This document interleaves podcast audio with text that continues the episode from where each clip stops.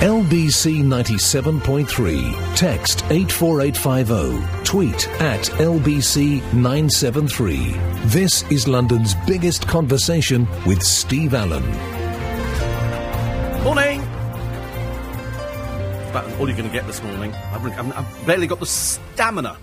There's so many things going round in my head this morning. Apart from the fact that down in Knightsbridge, there appear to be two burst water mains, which are chucking water out all over the place which is uh, which is fantastic, I suppose, in the middle of a drought or whatever we've got at the moment. And uh, so we sort of came through a puddle. Uh, also, we there's a, a, great mini going around London. I mentioned it to uh, to Gary on the front. He looked at me like I was mad, and it's called Mini Art. Have you seen it?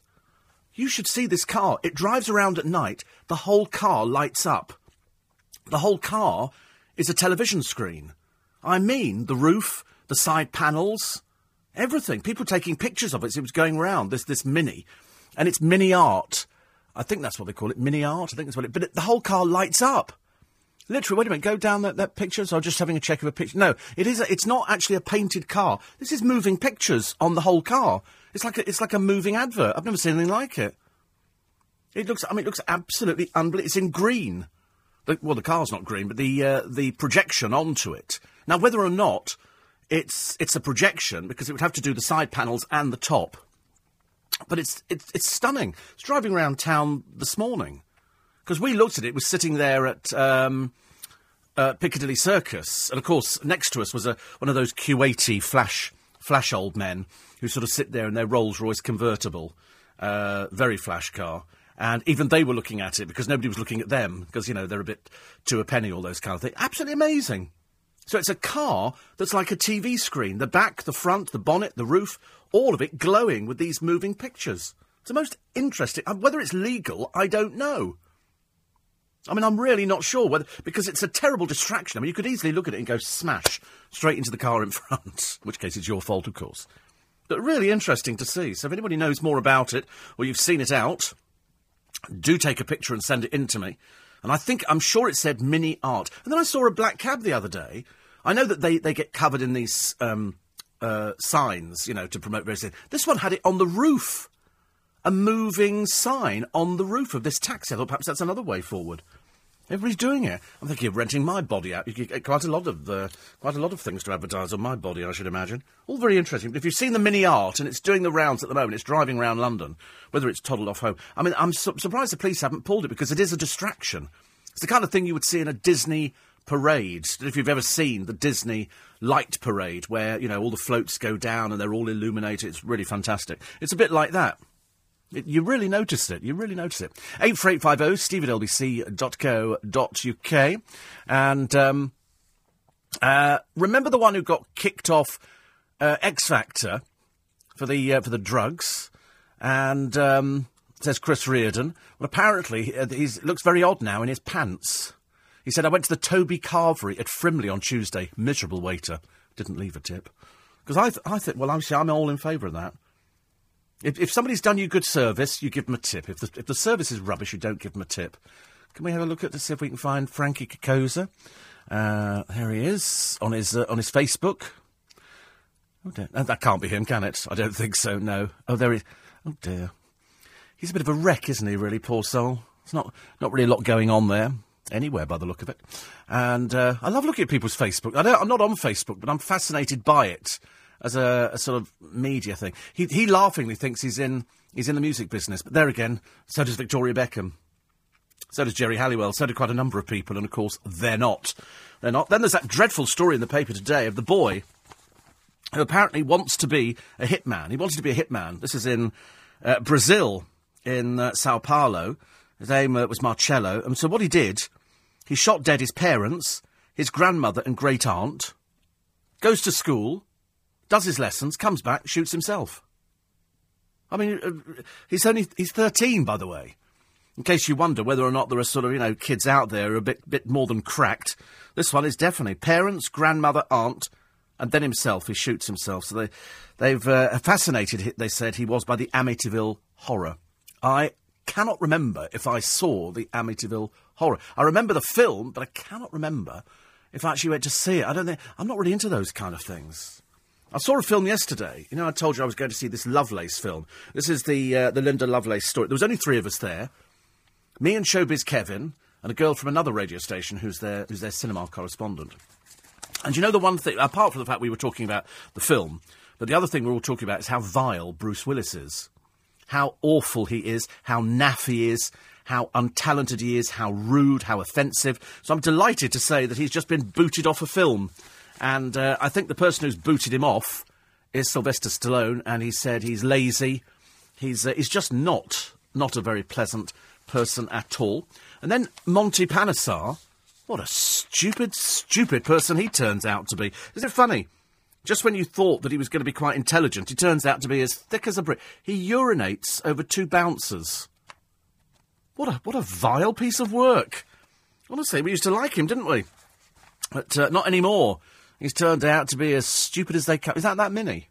Oh right, is that it? Right. But it's it's unbel- this this this this mini that lights up the whole car. I mean, I'd love to drive a car like that. I'd love to drive it. I always wanted, but I'm not not daft enough to buy them. I know it's sort of little boy races, that sort of thing Monty Panesar would probably have, you know, something flash and naff. And you can buy these little caps that go onto your car to replace the tyre pressure thing, and they've got little LEDs in there. And the when you start the car going, the LEDs light up, so it looks like you've got wheels of fire.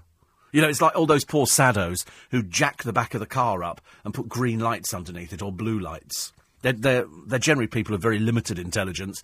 And uh, so this thing, and explain this to me, producer. On the back of the car, the back of the Mini, is that camera projecting? Excuse me, I only ask because I wasn't sure if that was projecting the image on the car, in which case, how it does the side, I've got no idea, in the bumpers and all the rest of it. Or is that for another reason? I couldn't work that out at all. Well, that's I've thought, if you're filming it. Oh, that's the point. Yes, they could be filming it. But then you'd have another car filming it going round. It's very, it's very clever. I'd like to know more about it. I'm, n- I'm now very interested. So somebody, has somebody just tweeted this one here? Right.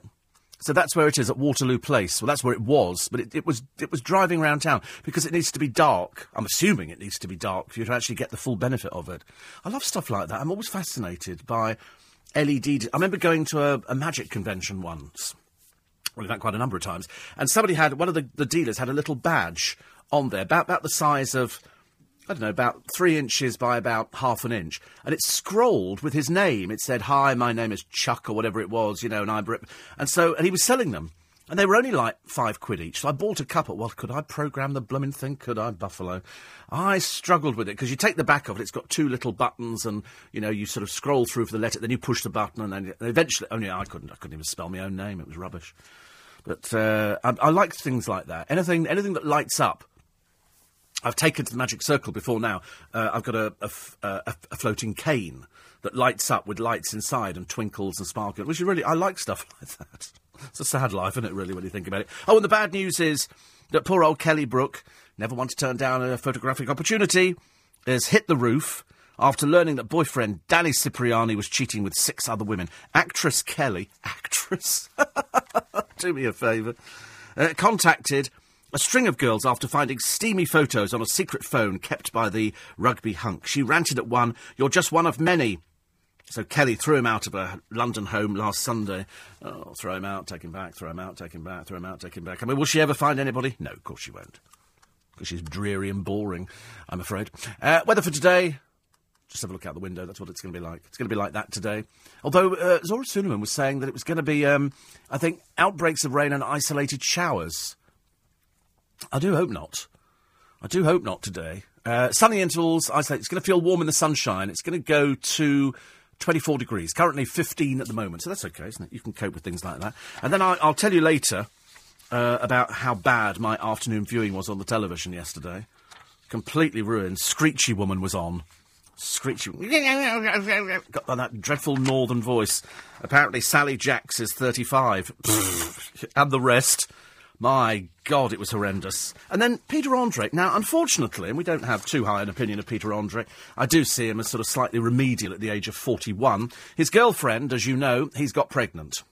So now either she wasn't on the pill, or they're having unprotected sex, or they deliberately wanted a child. Either way, I couldn't really give a stuff about the whole thing anyway.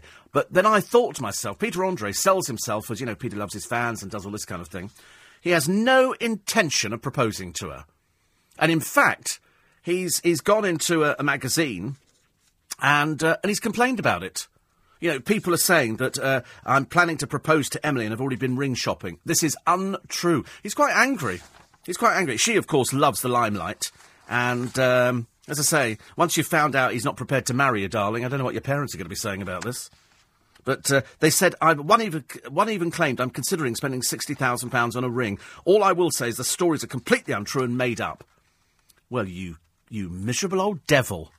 You can't even be. Bo- she's 23, admittedly, not the brightest 23 year old, and um, they now think she's four months pregnant. Uh, they were seen out in Surrey the other day, presumably with a photographer who takes a picture of Tostos. Tostos. Tos Tos. Here she is. She so loves the camera. They don't appear to be holding hands very often. You know, which I find slightly worrying. But anyway, so perhaps he's gone off her already. Perhaps that's a bit of. Oh, there they are holding hands. That's sweet, isn't it? But uh, she does. She's one of these girls who grows her hair extremely long because she's obviously, you know, she's 23 going on 15, I should imagine. Um, it's been reported that her parents are not happy with the baby news. I bet they're bloody furious. Sorry, 41 year old man has got our daughter pregnant. She's going to medical college. She's going to be a doctor. And now he has said, now he has said that he has no intention of proposing to her. What a nasty piece of work he turned out to be. You'd think he'd want to do the decent thing. Hope the baby's attractive, like his other children. Because you know, because he's, he's got Junior and Princess. Is it Princess Tiamat or something? God, crackpot parents, aren't they? Crackpot. But uh, obviously, perhaps perhaps Pete doesn't want to sort of settle down with anybody. You know, having told us on numerous occasions she's the one. Does that mean she's the one to get pregnant? Or is she, th- because at the moment, he's coming over as a nasty piece of work. I have no intention of proposing, and not, I'm certainly not spending 60 grand on a ring. What, for that? For toss, toss, toss, toss? I don't think so.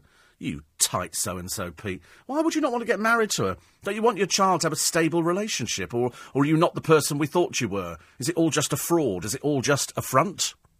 84850. Uh, Maggie says you can't have the Flash Mini. I so can. I so can. If I asked them to drive down here and park outside the Garrick Theatre, so I could look at the window, I could look out the window, then that'd be quite nice, wouldn't it? 84850 steve at lbc.co.uk. Uh, Steve, on Come Dine with me last night, Sally Jaxx was the winner. No, there were three of them. Three of them became the winner. But we, we knew it was her. She, she screeched her way through it. You know, with that, and then had to tell them that she, I don't know when it was filmed. Two years ago, was it filmed or something like that? Her house was really naff, really naff. And also, she had to tell them she was in Bucks Fizz. They looked at her in disbelief, as indeed many people did. Have you heard her singing? Oh. I mean, a little bit better than the screechy voice, but uh, I'm afraid the best that Sally Jaxx, who's been on Presenters Course, and obviously loves her kitchen, and uh, she, my God, she was false on it. It was it was the worst case. It wasn't. What did I say? Oh, that's right. She was wearing outfits which, really, Sally, I don't want to be rude, love, but they're meant for, for somebody a lot younger. Okay? Little sort of denim jackets that. Not for you person your age, dear. You know? No good looking like mutton dressed as mutton, you know, with this, this badly bleached hair and everything else. And, you know, and if you are cooking in the kitchen, I don't understand why people do it. You're cooking for people. Why's your hair not tied back?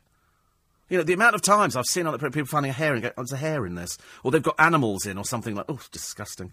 Anyway, uh, she was on there. She was joint third. Three of them, you know, tied in together because, frankly, they were all as ghastly as each other. But she was more ghastly than average because she's just got this horrible screechy voice. She tries to sort of fit in with everybody else. I mean, because she thinks she's a celebrity but she wasn't on a celebrity programme. She, she sort of sat back trying to be interested, but really she just wanted to talk about herself. Ghastly ghastly. Never mind, she's best suited where she is, bid TV. 18 minutes past four. 20 minutes past four. Do you know, I had a very strange feeling yesterday, uh, which I might repeat, actually. Uh, so anyway, so we, we go to this screening of a film, and I was sitting there watching it. In fact, there was only three of us. As I've said, there was this lady from a, another radio station, because uh, she's their cinema thing, and me and Showbiz Kevin. And we're sitting there, and they, because they were late, we, it should have been a 10 o'clock screening. Uh, but in fact, the projectionist never turned up till half past 10. Uh, and as it turned out, then we couldn't get the film to, to run right anyway. So Kevin said, the, the lady from the film company, Abby, said, uh, you know, would you like a, a croissant? And so Kevin, oh, I'll have a croissant, yeah. So anyway, so it was it was duly delivered. Two tiny croissants. I kid you not, they were about three inches. I've never seen tiny croissants like this, made for a doll's house. And no no butter, but a little pot of marmalade. And Kevin said, marmalade with croissants? Well, I've never heard of marmalade with croissants either. It must be some new fangled thing that I've obviously missed out on. So anyway, so we start watching this film, which is called Lovelace. And it's the story of Linda Lovelace, who was a porno star. Well, she wasn't. She was an ordinary girl from a very ordinary family, you know, middle America kind of thing, little bit of a rebel, got herself pregnant. Uh, the year before, she met this, this guy called Chuck Traynor. And Chuck Traynor was an abusive drug taker. And he decided that he was, because she was fairly young and inexperienced, he was going to make her do things that she didn't want to do. And one of them was to make this pornographic film. It's a very famous pornographic film um, called Deep Throat. And it is said, at the end of the film, they tell you that she got paid, not that she ever saw any money, $1,250 for making this film. The film has grossed, they reckon, in its lifetime, $600 million. So it was a cheap movie. I can't tell you anything about it because it's adult content. Uh, but the film talks about her in this film and the abusive relationship she had with Chuck Traynor. It's quite graphic, this film. In fact, it's actually, it's almost too graphic.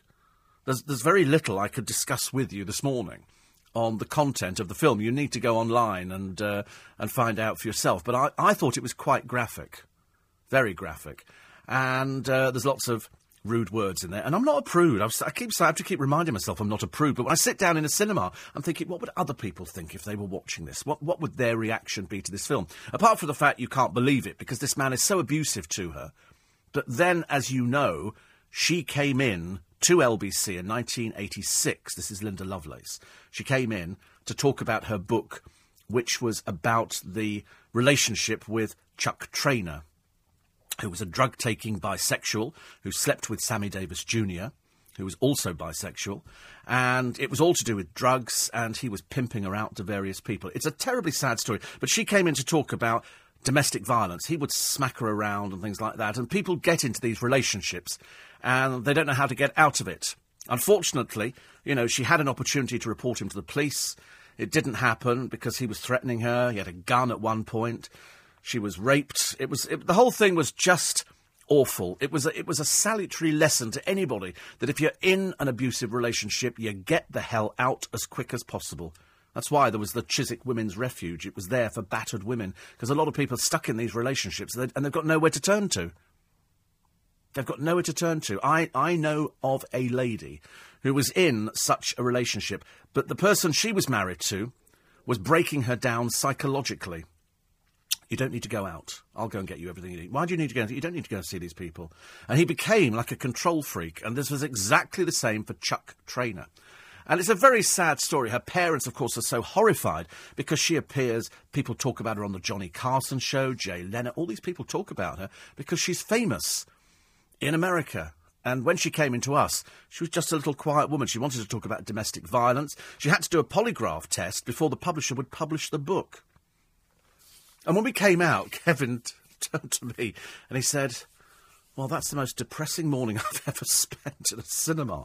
Because in the end, it's sad because there is no happy ending. The happy ending would be that her parents, when she writes the book and she starts appearing on Johnny Carson and Jay Leno and all the big chat shows in America, then her parents realise what, what she's been going through. Because up until then, her parents were horrified. At one point, she phones her father and he said, he said, "Oh hi." He said, "Every time Johnny Carson mentions you, your mother gets up and turns the television off because it brought shame on them." But at the end, they suddenly realised that having read the book and having heard her talking about it on television shows, she was being abused in the most vile way, all because Chuck Traynor wanted to make money out of her and she didn't want to make any more films. She made this one film. She spent 17 days in the porno industry and she didn't want to do anything else and uh, you know people tried to help her. It was very difficult. She was she was battling against the odds with a man who would beat her up on a regular basis.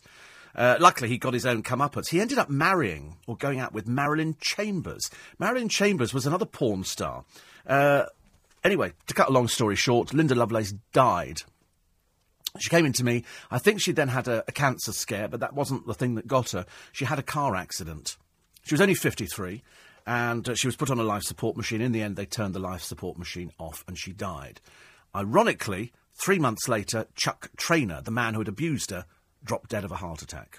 So for that, you should raise a cheer because the man was just filth. You know, from top to bottom, he was filth. He abused her, and she she didn't have a great life, but she did go on to be a campaigner against men who abuse women because, as I say, there are so many people in these situations that they can't get out of. You know, they don't know how to get out of it because they don't know anything else. They don't have any money because their husband or partner controls that. You see this on, on the on the television all the time. I watch, you know, I was watching the other day with it was, it was pathetically stupid. It was some bloke who'd been in prison this is on the Jeremy Kyle show. He'd been in prison, so out he comes, little Mr. Cleverdick. Although it turns out he wasn't so clever after all. And he's decided, when he came out, ten people said to him that his girlfriend or fiancée had been cheating on him. And so he decided to put her on television, stupid plank that he is, uh, to take a lie detector test. She, in the meantime, had heard that when he came out, he played around. And so she wanted him to take a lie detector test. Anyway, she seemed perfectly okay. And so Jeremy Kyle says, right, so would we do her first? So they do the, this poor girl first. So, um, have you ever done, oh, so and so, so? No. And so he turns to the bloke, he said, why? She said no. And the girl says, because I'm telling the truth. And Jeremy Kyle says, you're telling the truth. Anyway, she passes with flying colours on all of these things where they, he's tried to bring her down. And then it turned out that he himself had cheated. They gave him a lie detector test. He claimed he'd been too drunk to remember. He could only remember a kiss. He couldn't remember actually having FEX with this other person at a party. And so she sat there, poor, poor brainless girl, stuck with this plank who'd been in prison by the age of 19, 20.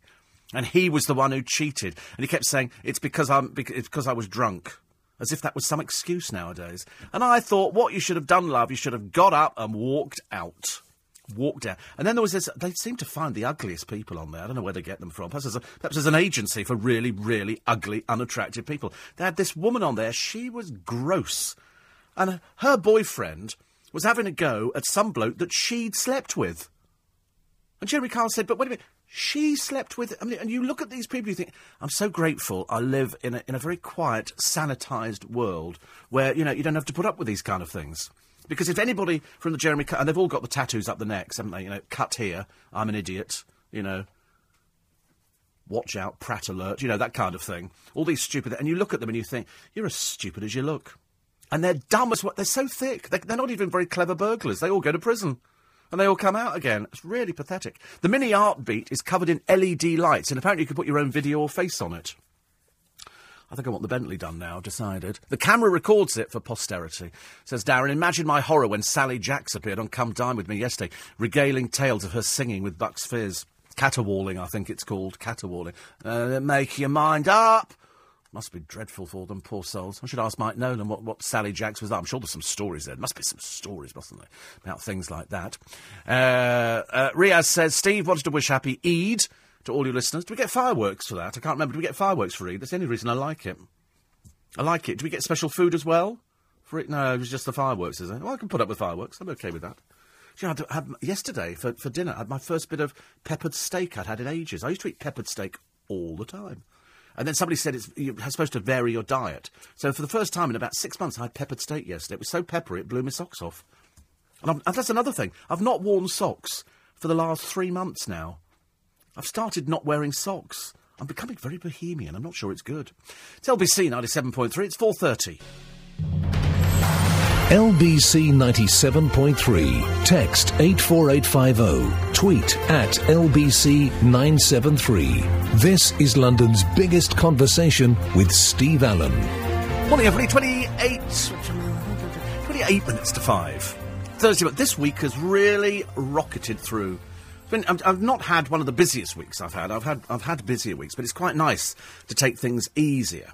Quite, you know, a little bit sort of easy every so often. So I'm quite enjoying that at the moment. Another picture of that dreadful actress, Catherine Tyldesley, uh, enjoying a stroll on the cobbles. The actress, 29, I thought she was about 50, I had no idea she was only 29, was taking a break from playing Eva Price. Oh, thank God for that. She'll disappear completely. This is the one who goes, she's, she's the same as Chantelle Houghton, although somebody pointed out to me yesterday, and I'd completely forgotten about it. It, it had escaped me. Chantelle Houghton, as we reported, has gone from, is it a size 10 to a size 14? And and I, I reported it because she's so dreary. I mean, she's a bit she's a bit needy. You know, you know, you know what I mean by needy. She's sort of you know she's a bit. She doesn't actually do a job. She's never actually done a day's work in her life. You know, she hasn't actually had, you know, like you go off to work in the morning, you drive a lorry, or you, you know, make cakes, or you deliver bread, or whatever, you drive a train. She doesn't do anything like that. She's a celebrity. She doesn't do anything. You know, she doesn't act. I mean, even Sally Jaxx, for all her failings, mainly her voice, you know, actually does a job. She does a job, whereas Chantelle Houghton doesn't do diddly squat, I'm afraid. And, um, I can't remember I was going down that route, actually. I can't remember I was talking about it. But anyway, so uh, that's right. Oh, yes. So she's gone for a size 10 to 14. And somebody wrote to me yesterday and they said, Steve, you missed the point. She's going to bring out a fitness DVD. And I went, oh, you're so right. That's why she started telling people, oh, I put on loads of weight. I'm going to have to lose weight. And you think, she's a. I've told you before, don't ever buy celebrity DVDs. Don't ever buy them. They're the biggest waste of money. You'll never lose the weight. The only reason they're losing is they've got a trainer with them. But it wouldn't it be funny? You know, let's mark it down, shall we? Thursday, 8th of the 8th, 2013, Steve Allen pronounced that Chantelle Houghton, dreary old has-been, is going to bring out a fitness DVD in time. Because this is the time that they're going to start talking about it, because you've got till Christmas to do it, to bring it out for the new year. So after you've all gorged on turkey and, and pudding and roast potato. I'm making myself hungry again. And little sausages with bacon wrapped round them or not bacon wrapped round them. And oh god, it's making me hungry. And uh, and cauliflower cheese. I love cauliflower cheese. I don't do. I can't bear those honey roasted. Are they leeks or something? No. What do they have at Christmas? Those parsnips. Oh, boring of parsnips. Really is peasant fodder as far as I'm concerned. So we don't have parsnips. Some people have it in my family. I don't touch it like that. I think actually we booked for Christmas already. Have we not booked for Christmas? I'll have to check with the family. Normally we, we, we book for something. And, um, and so I bet you anything she'll be bringing out because today is August, so it's August, September, October. She'll start working. She'll do three months of working out with somebody. I bet you anything. Then they'll edit the thing down, and then Chantelle. Have you ever heard of being interviewed? She's as thick as a brick. She's also got one of those whiny voices. She's a bit like Katie Price. They've all got whiny voices. And she sits there, sort of, you know, to- she's a bit like toss, toss, toss, toss. A little bit like that. And, um, and so I bet you anything. Wouldn't that be funny if we were absolutely right? Mind you, we're very rarely wrong. I don't think we, we, we, we ever get things wrong at all. And so, generally, although I didn't see that one coming. I didn't see that one coming. Uh, Kevin O'Shea is, has been given an ASBO. He's 51, but he's a bit thick, actually. He phones, uh, he phones the Samaritans. Not just once or twice. Six thousand times he phoned them. Uh, he's been charged with causing a public nuisance. I mean, he's a bit stupid. He gave no indication of his uh, plea during the brief hearing and spoke only to confirm his name and address to the city's magistrates. 6,000 calls to Samaritans, wasting their time. I think, you see, people like that I think should be thrown in prison. We leave them there. Much easier, much easier. Here's poor old Tulisa out again. She doesn't actually do anything, does she? No work on the on the front at the moment. I'm a little bit, a little bit worried about Tulisa. And um, who says divorced celebrity couples can sometimes find it hard to flog their houses. Oh, I know. I should imagine Anthea Turner will have no trouble. It must be spotless in there. You could probably eat off the toilet floor. It, it must be so spotless in there. Um, uh, Shaun Wright-Phillips escaped jail for driving whilst disqual- for driving whilst disqualified because he never knew he was banned. The millionaire QPR footballer, who's quite clearly as thick as a brick, told magistrates he was unaware he should not have been on the road as he does not open his own mail. His agent does. Oh, God, are you a little bit above that, sweet pie? You're not, you're not an envelope? You're not doing on. Oh, that must be really difficult for you. He'd had missed a string of court summonses after his Bentley was clocked doing 79 miles an hour on a 50 mile an hour stretch at Esher. A disqualification note was sent to his agent's address in Luton, where the car was registered. Oh dear, this sounds a bit dodgy, doesn't it? Why is it not registered to his home address? A number of reminders went out, including one to his home in Surrey, but he never saw any of them at all because not Brett Penny. And, and can't open envelopes. Stupid man. Stupid man, honestly. Anyway, he's been banned for speeding in 2004. Anyway, he's been fined 800 quid. Um, they said they said he would not have expected to receive the mail. What is it? Is everybody's mail going missing all, all of a sudden? Can people not open envelopes anymore? I do worry about these kind of things. You know, you think to yourself, oh, I didn't open it. Well, perhaps you should get rid of your agent and find somebody intelligent. You know, if it's somebody you get sent something, you know, the per- I didn't know I was, um, I didn't know I was banned from driving. yeah, right. They stopped somebody the other day. It was one of those police camera action stop, fill up a program very cheaply kind of thing. Generally with Richard Bacon doing the voiceover because he's cheap. And they uh, and this this was on one bloke, a minicab driver. They've already stopped him three times before. He's got no license. He's never been licensed. And I see people driving in London. I saw somebody the other day. He was going so slow, you could have literally walked faster than this man was going. And I thought, where are the police? Where are the police? We need to sort of check these uh, these people out because there's loads of people driving without licences in this country, and you have to get them off the roads as quick as possible. Neil says, "Oh dear, it's a day's fishing for me today. Exciting, eh?" No, I can't get. You know me, I cannot get into fishing. I wish I could. Uh, there are certain hobbies I can do. Nudist leapfrog, I'm fairly popular at, uh, but fishing kind of eludes me.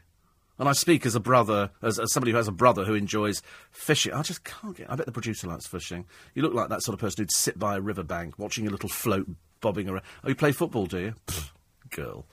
Play football. A little pair of shorts with your name on. Oh, you watch it. Oh, right, you don't actually play it, do you? No, you don't even look as though you're sort of strong enough to play football. I see you more as hockey or something like that, or netball. but anyway, he says, Jeremy Kyle, I cannot believe the mentality of people that appear on his show. Where do they find them? Staines. Staines in Cambridge, apparently very popular at the moment. He said, How can these people bring up children? Well, they don't know that they're pregnant half the time. They, they, they sit there, the toothless hags of this world, who are probably just grateful to have found somebody who wanted to make a baby with them. Because otherwise, I mean, you wouldn't touch these people. But you see them walking down the street pushing the prams.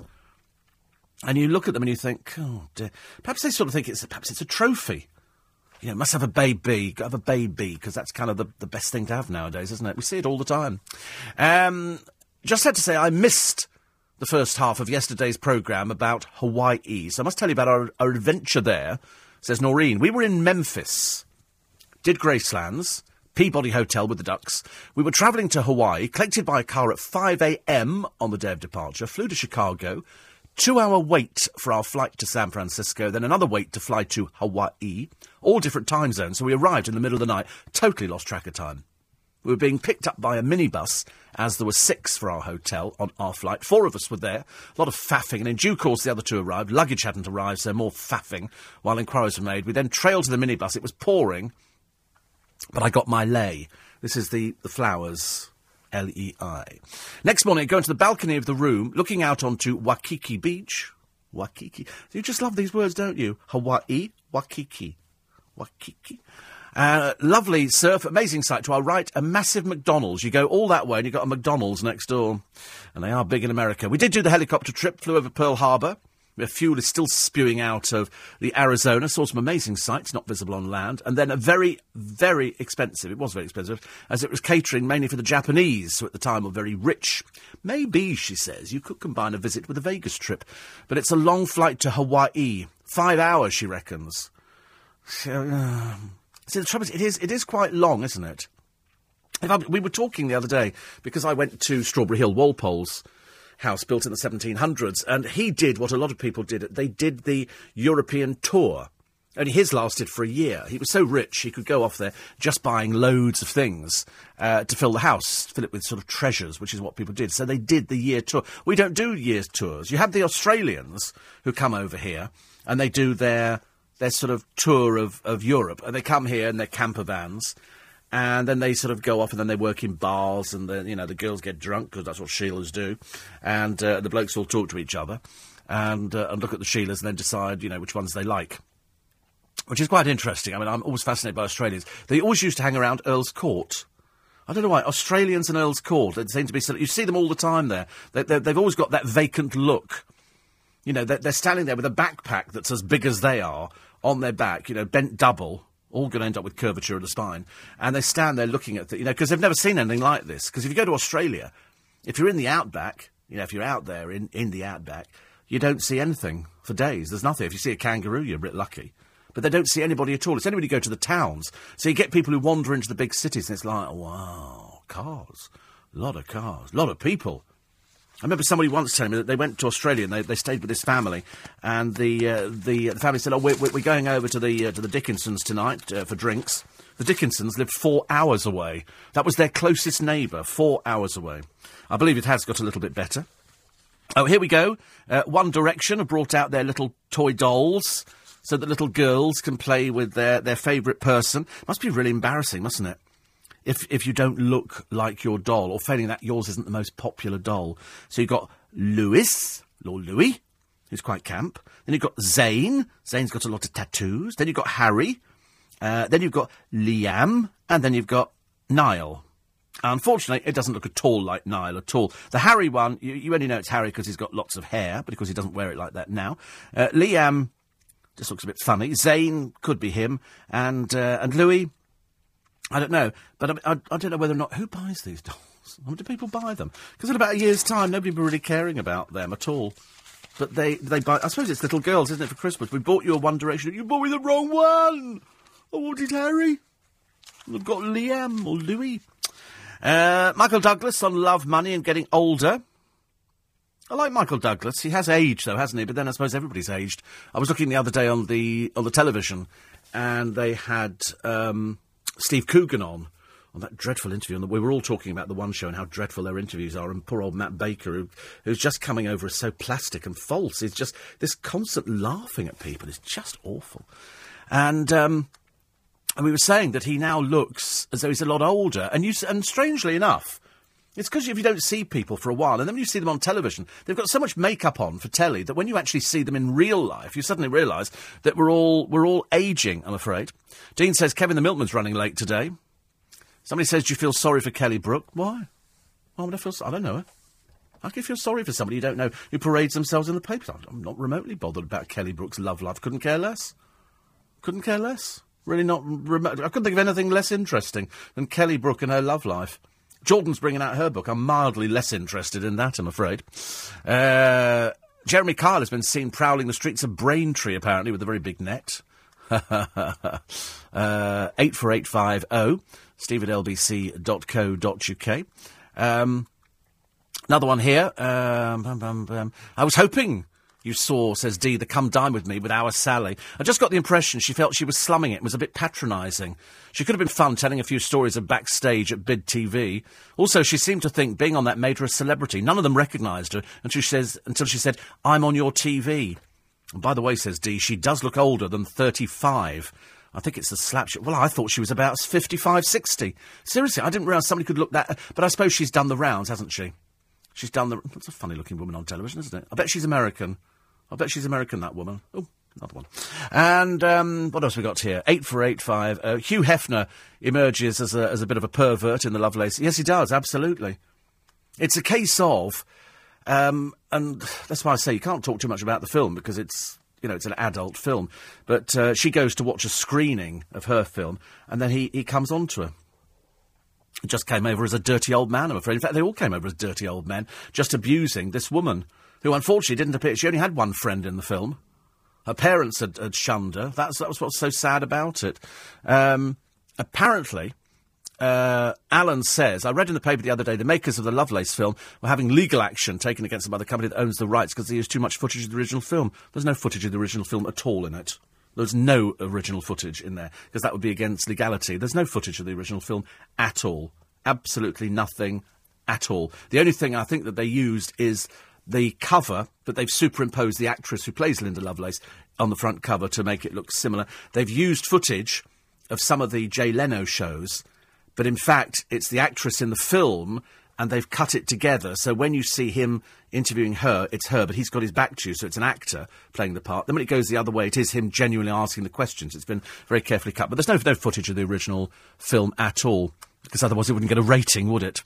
Uh, 84850 steve at lbc.co.uk.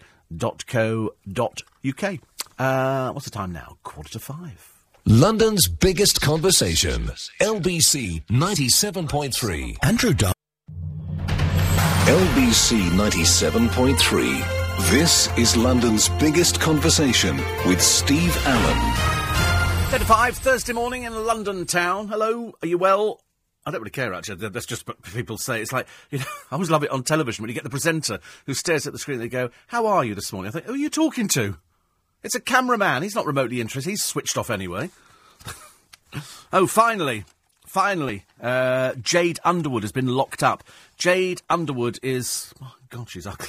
I mean, she, I don't want to be rude about this girl. She's Vicky Pollard looking like. Yeah, yeah, but no, but yeah, but no, but yeah, but no, but. And uh, she's a serial shoplifter.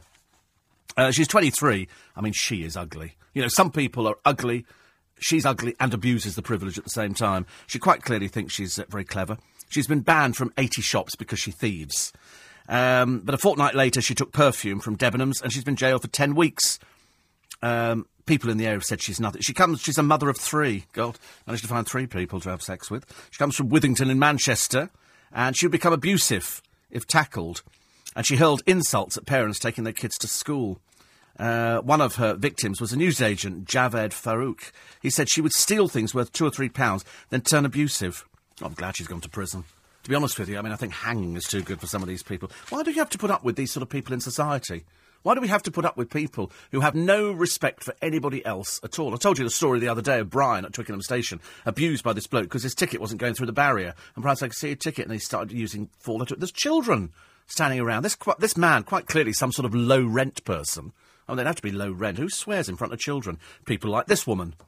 Th- so what she does is she turns abusive. She steals things and then turns abusive. I've seen people doing it at markets.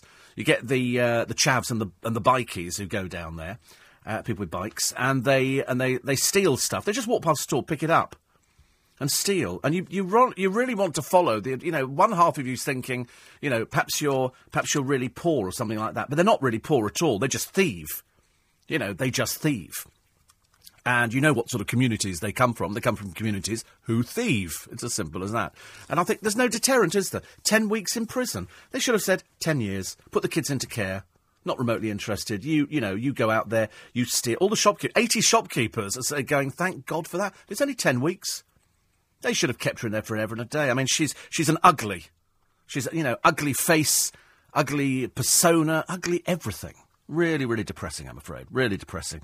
And people like that, you know, it's, it's no, the, the police, I suppose, um, actually end up with, I suppose, these sort of people there who, who don't have any respect for anything at all, I'm afraid. Uh, 84850 steve at lbc.co.uk. Uh, another one here. And uh, whatever happened to the other half of Bodie and Doyle, not Martin Shaw? Uh, I don't know which one played which. He's in America, isn't he? He lives in America, I think. Uh, and Janice says, I have to turn Jeremy Kyle off, I'm afraid. Can't stand him or the audience shouting. Well, actually, I don't think the audience do shout in that programme anymore. They used to, but they're all. They, I, I think they aren't so much the audience as, as future contestants on the show. I look at it as a game show kind of thing. I always think that. Uh, 84850 steve at lbc.co.uk. Um, Pete's bringing out a, a DVD, I think. Uh, I love this one here. Uh, just to say, it's not E today, according to moonsighting.com. And anyone who's not following the Saudi royals, who are far from Islam and the truth, get with the times. The moon wasn't visible, yet they announced it. Right. I you know, I don't understand what a word you're talking about there. I've got not a clue. But you come from Slough, so you start with a bad handicap, I'm afraid. Have you been to Slough? Oh, come bombs rain on Slough. That's what the poet laureate said. It was such a vile. It's only famous for the Mars factory. Come bombs rain on Slough, he said. Interesting. Um, other stories in the uh, in the papers for today, apart from Monty Panesar, who urinated over over two bouncers. I mean, quite clearly a stupid person. I mean, I've never uh, never heard of such a thing in my entire life. I'm afraid. Uh, Big Brother wannabe. No, it doesn't help. Nobody knows what we're talking about. No point in mentioning that at all. And then Donna Air desperate to get some sort of attention. She was only in Byker Grove. She's nobody. She's an absolute nobody at all. She comes from Newcastle, but now because she's going out with uh, with James, this is uh, Kate's younger brother, Princess. Kate's younger brother. She started sort of trying to speak posh. Unfortunately, you can take Newcastle out of the girl, but you can't take the girl out of Newcastle. You know, once a Geordie, always a Geordie way, eh? And that's it, I'm afraid. You know, it doesn't matter what you look like, it's when you open your mouth. It's like Kelly Brook. Opens her mouth, three year old language comes out. David Beckham opens his mouth, 12 year old. You know, just little squeaky voice. Not his fault. Sylvester Stallone has fired Bruce Willis from his new movie for being greedy and lazy. He's also not all there in the brain department. He's also not a very good actor. He's not a very good actor at all. Name me anything that he's made that he's particularly good in. Wait a minute, Bruce Willis, Die Hard. Moonlighting, Cybill Shepherd hated him. He hated her as well. He's not a very pleasant person. Ask anybody in the business. What was Bruce Willis like? Horrible. Horrible. So anyway, he's, he's been replaced. Uh, and Harrison Ford has gone in. And uh, he appeared to rip in. This is uh, Sylvester Stallone, called Sly. He says uh, um, he's greedy and lazy, a sure formula for career failure. He's also just unpleasant. He's also just unpleasant, I'm afraid. Here's a picture of uh, oh poor old Tulisa out on the town again, and uh, she was partying to celebrate Chelsee Healey's. Oh God, the dreary old Chelsee Healey! Can't believe she's dragging her carcass around anywhere, and. Um, and uh, she was out on the town, but as I say, that's all she's that's all she's really got, isn't it? Going out on the town, there's nothing else. Uh, and then Kelly Brook blasted Danny Cipriani and said to pals, "I can't believe I made him chicken soup."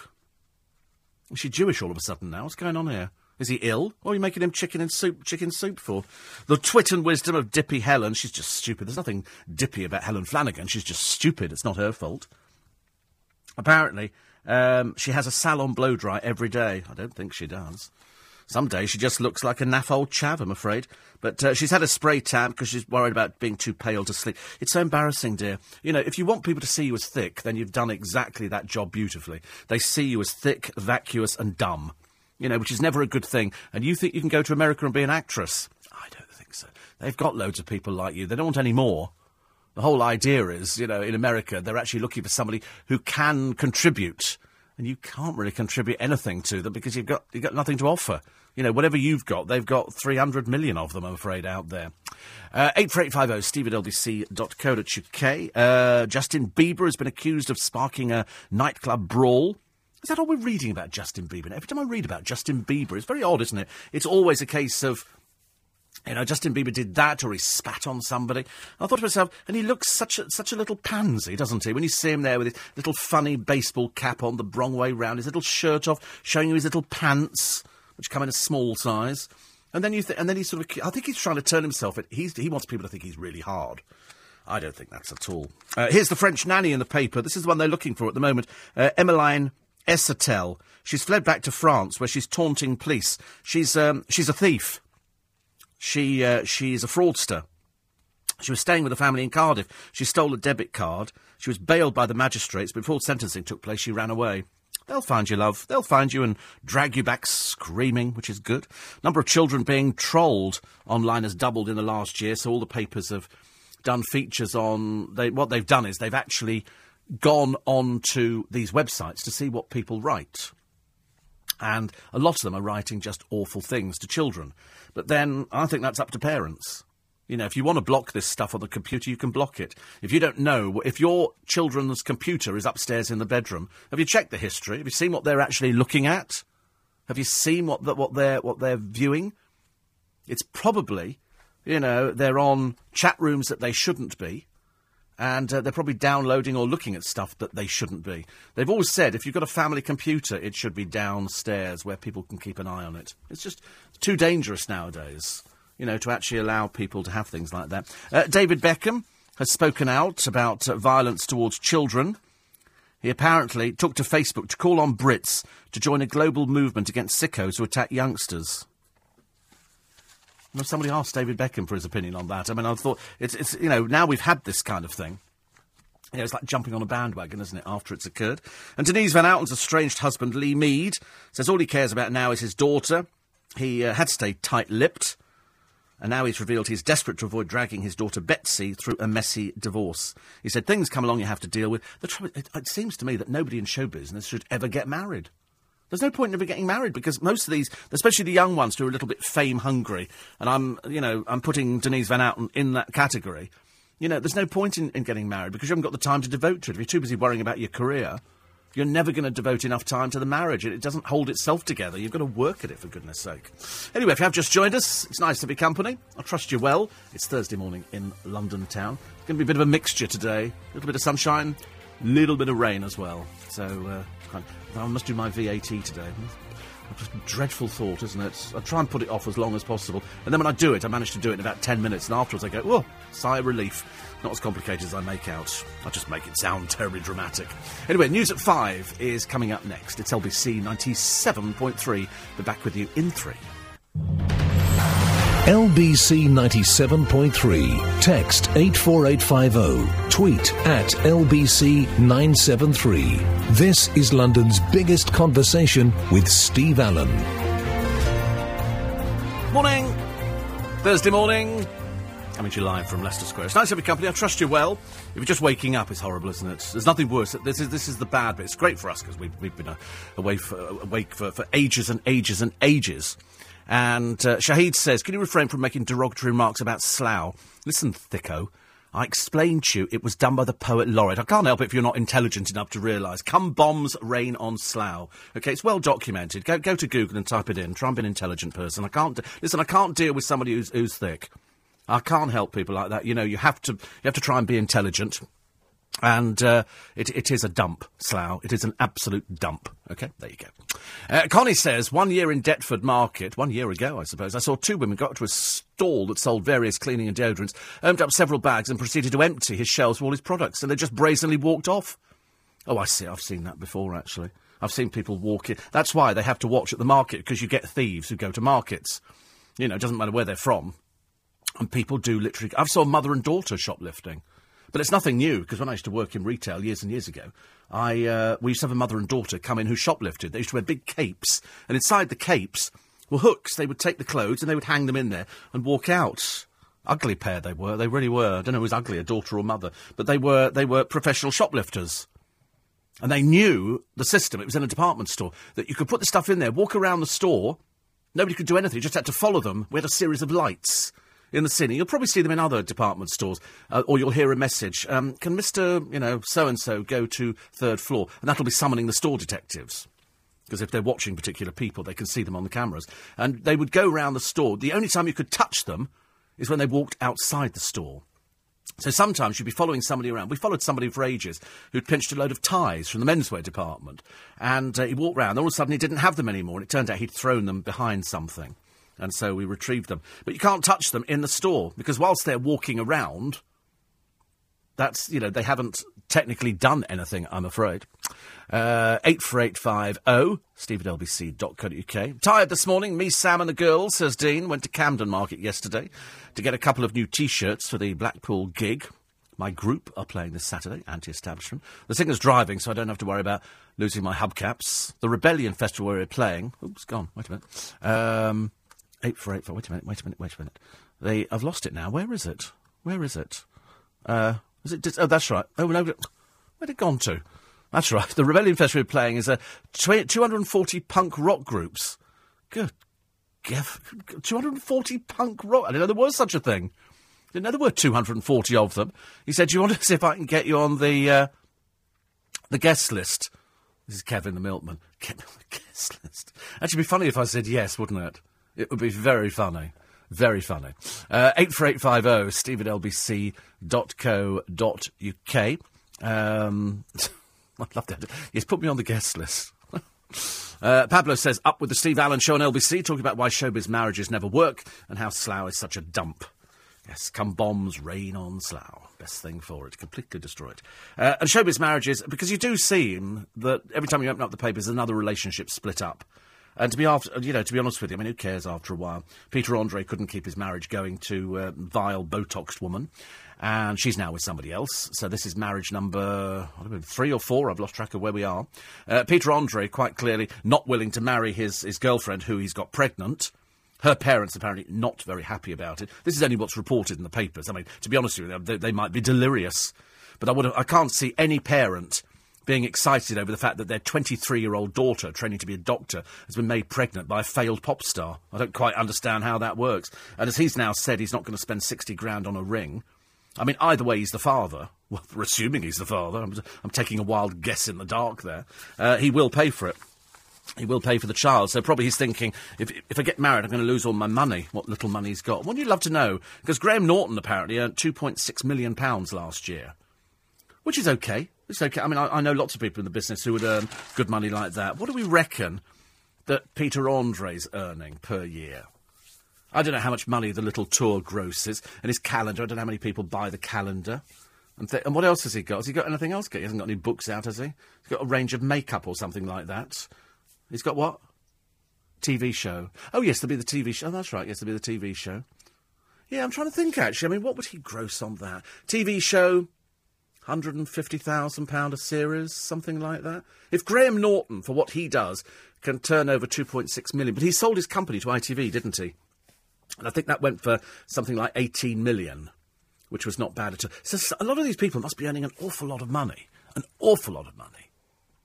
But I don't think. I'm not sure if Peter Andre owns his house or rents his house. They never tell you these things. If you remember Tulisa, they went, and this is Tulisa's mansion, and it turns out she's renting it. She doesn't actually own it, which is interesting. Um, another six months of uh, sexting, they call it, sexting, uh, to uh, another woman. Kelly's boyfriend is kicked into touch, and uh, it's, uh, it's a, a girl called Stacey Simcox. Uh, I don't know what she is, but I have a sneaking feeling she's one of those little desperados out there who's desperate for her five minutes of fame. And uh, and she's found it. He'd send me filthy messages. Oh, she's a model. Of course she is. Everybody's a model. Have you noticed? Everybody's a model. I'm a model. You're a model. No, no, no, uh, other pe- everybody's a model nowadays. Everybody is a model. You know, it's it's if, if in doubt and you can't think of anything you've actually got any talent for, you go uh, model. How can we be giving a billion pounds a month to um, this is uh, this is Godfrey Bloom, the UKIP MP. This is this is the bongo bongo land thing uh, for for these people who run these these countries. Uh, to buy Ray Ban sunglasses, Paris apartments, because these poor countries, and they've got the despots here. Uh, Gabon's president Ali Bongo is said to. I mean, where this this is the, one of the poorest countries in the entire world. He's just spent £85 million on a mansion in Paris. He owns a fleet of Rolls Royces. I mean, quite clearly, he's a thieving old tow rag. And they've got other ones here. Uh, the, uh, the president's son, Teodoro, uh, used money to buy a £21 million Malibu mansion. And he's also got a fleet of luxury cars, but it was seized in Paris as part of a corruption thing. Then they've got President Yoweri of Uganda spent £30 million on a new Gulfstream jet after being given £127 million in British aid. What are we giving him aid for? He's thieving it, quite clearly. The President, uh, Paul Kagame of Rwanda, bought two Bombardier private jets for £60 million. He loves Rolex watches and stayed in a £12,000 hotel suite in New York. Why are we giving billions of pounds a month to these people who quite clearly are thieving it? It was bad enough, wasn't it? when we had um, President Marcos and his thieving wife in the Philippines stealing from the country that was as poor as church mice. And they were trying to get gold ingots out of the country when he was deposed. Luckily, he's dead now. And, um, and it's, it's just absolutely awful. I mean, it really is awful. And we still end up saying the. Um, saying that we have to give billions of pounds every month to these countries. I mean, quite clear the government must be idiots, I'm afraid. Uh, 84850. Somebody says, when was the last time you went to Slough? Nobody goes to Slough. That's the trouble. It's a dump. Nobody goes to Slough. Ugh, ghastly place. 84850.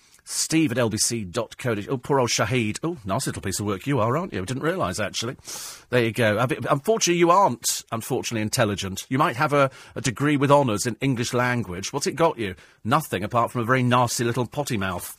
Hasn't got you anything at all, has it, really? And you don't even know the quote about come bombs rain on Slough. Obviously, as dim as a brush, I'm afraid. 84850 steve at lbc.co.uk. I love it when people are so stupid and you can pick them up on anything at all. Kelly Osbourne says, My mum locked me in a padded cell so I'd kick my addiction to drugs. This is uh, the whole family who's mad as broomsticks, I'm afraid. Sharon Osbourne uh, went out without makeup the other day, unrecognisable. She looks like she's been Botoxed. We can't quite work out. Some of the papers are saying she looks though she's gone a bit fat in the face. Uh, Amazon could shut down the cyberbullying website, but refuses. This is after, and it's, it's going to run this one. Hannah Smith was found hanged by her sister. And then the sister, the other day, got targeted by, by trolls who were saying, glad she's dead, she was a cat. And you think to yourself, what sort of people are they? They found the one who, who, um, who sent all that vile stuff to the MP, didn't they? They found that one. That's a 33 year old man. And I suspect that some of the people on this Latvian site will be found as well. And uh, again, they'll be dragged through through the papers and the court system, and their parents will be going, but they seem such nice people. And you suddenly realise, a little bit like Shahid, that they're actually deeply, deeply unpleasant. Not his fault, he can't help it. A bit dim, you know. I love it when people sort of parade their so-called, um, so-called qualifications in front of people like it makes a difference. So you can pass an exam. Doesn't make you a pleasant person quite clearly. Uh, Kevin, the model, sorry, I mean Milkman, he says, I'm a model too, Steve. The only problem is I'm the before model. The before model. Yes. Do you know they used to do that thing which was, this is so and so before and this is after? A bit like toss, toss, toss, toss. She's, uh, she's in the, uh, the papers today. I still think it's quite funny that Peter Andres, it's completely untrue that, that I proposed to her. As opposed to, well, you know, who knows what's going to happen in the future? So in other words, another unmarried mother out there. But at least, at least the good news is he'll be paying for it for the rest of his life. As I say, we just hope that it's uh, it's an attractive child. If you want a parking space in London, we've found the most expensive one now. To people who've got a lot of money, it's of uh, no consequence that this one here uh, is for sale for three hundred thousand pounds. The estate agent who's selling it sold two last year for a quarter of a million pounds. But I mean, you've got a parking space. They're at a premium. And um, it says here it's in Hyde Park Gardens in central London. Properties go for millions. So this space here, I think actually the average cost of a house, not including Slough, uh, £162,000. £162,000. And so this space is being offered for sale with a 91 year lease.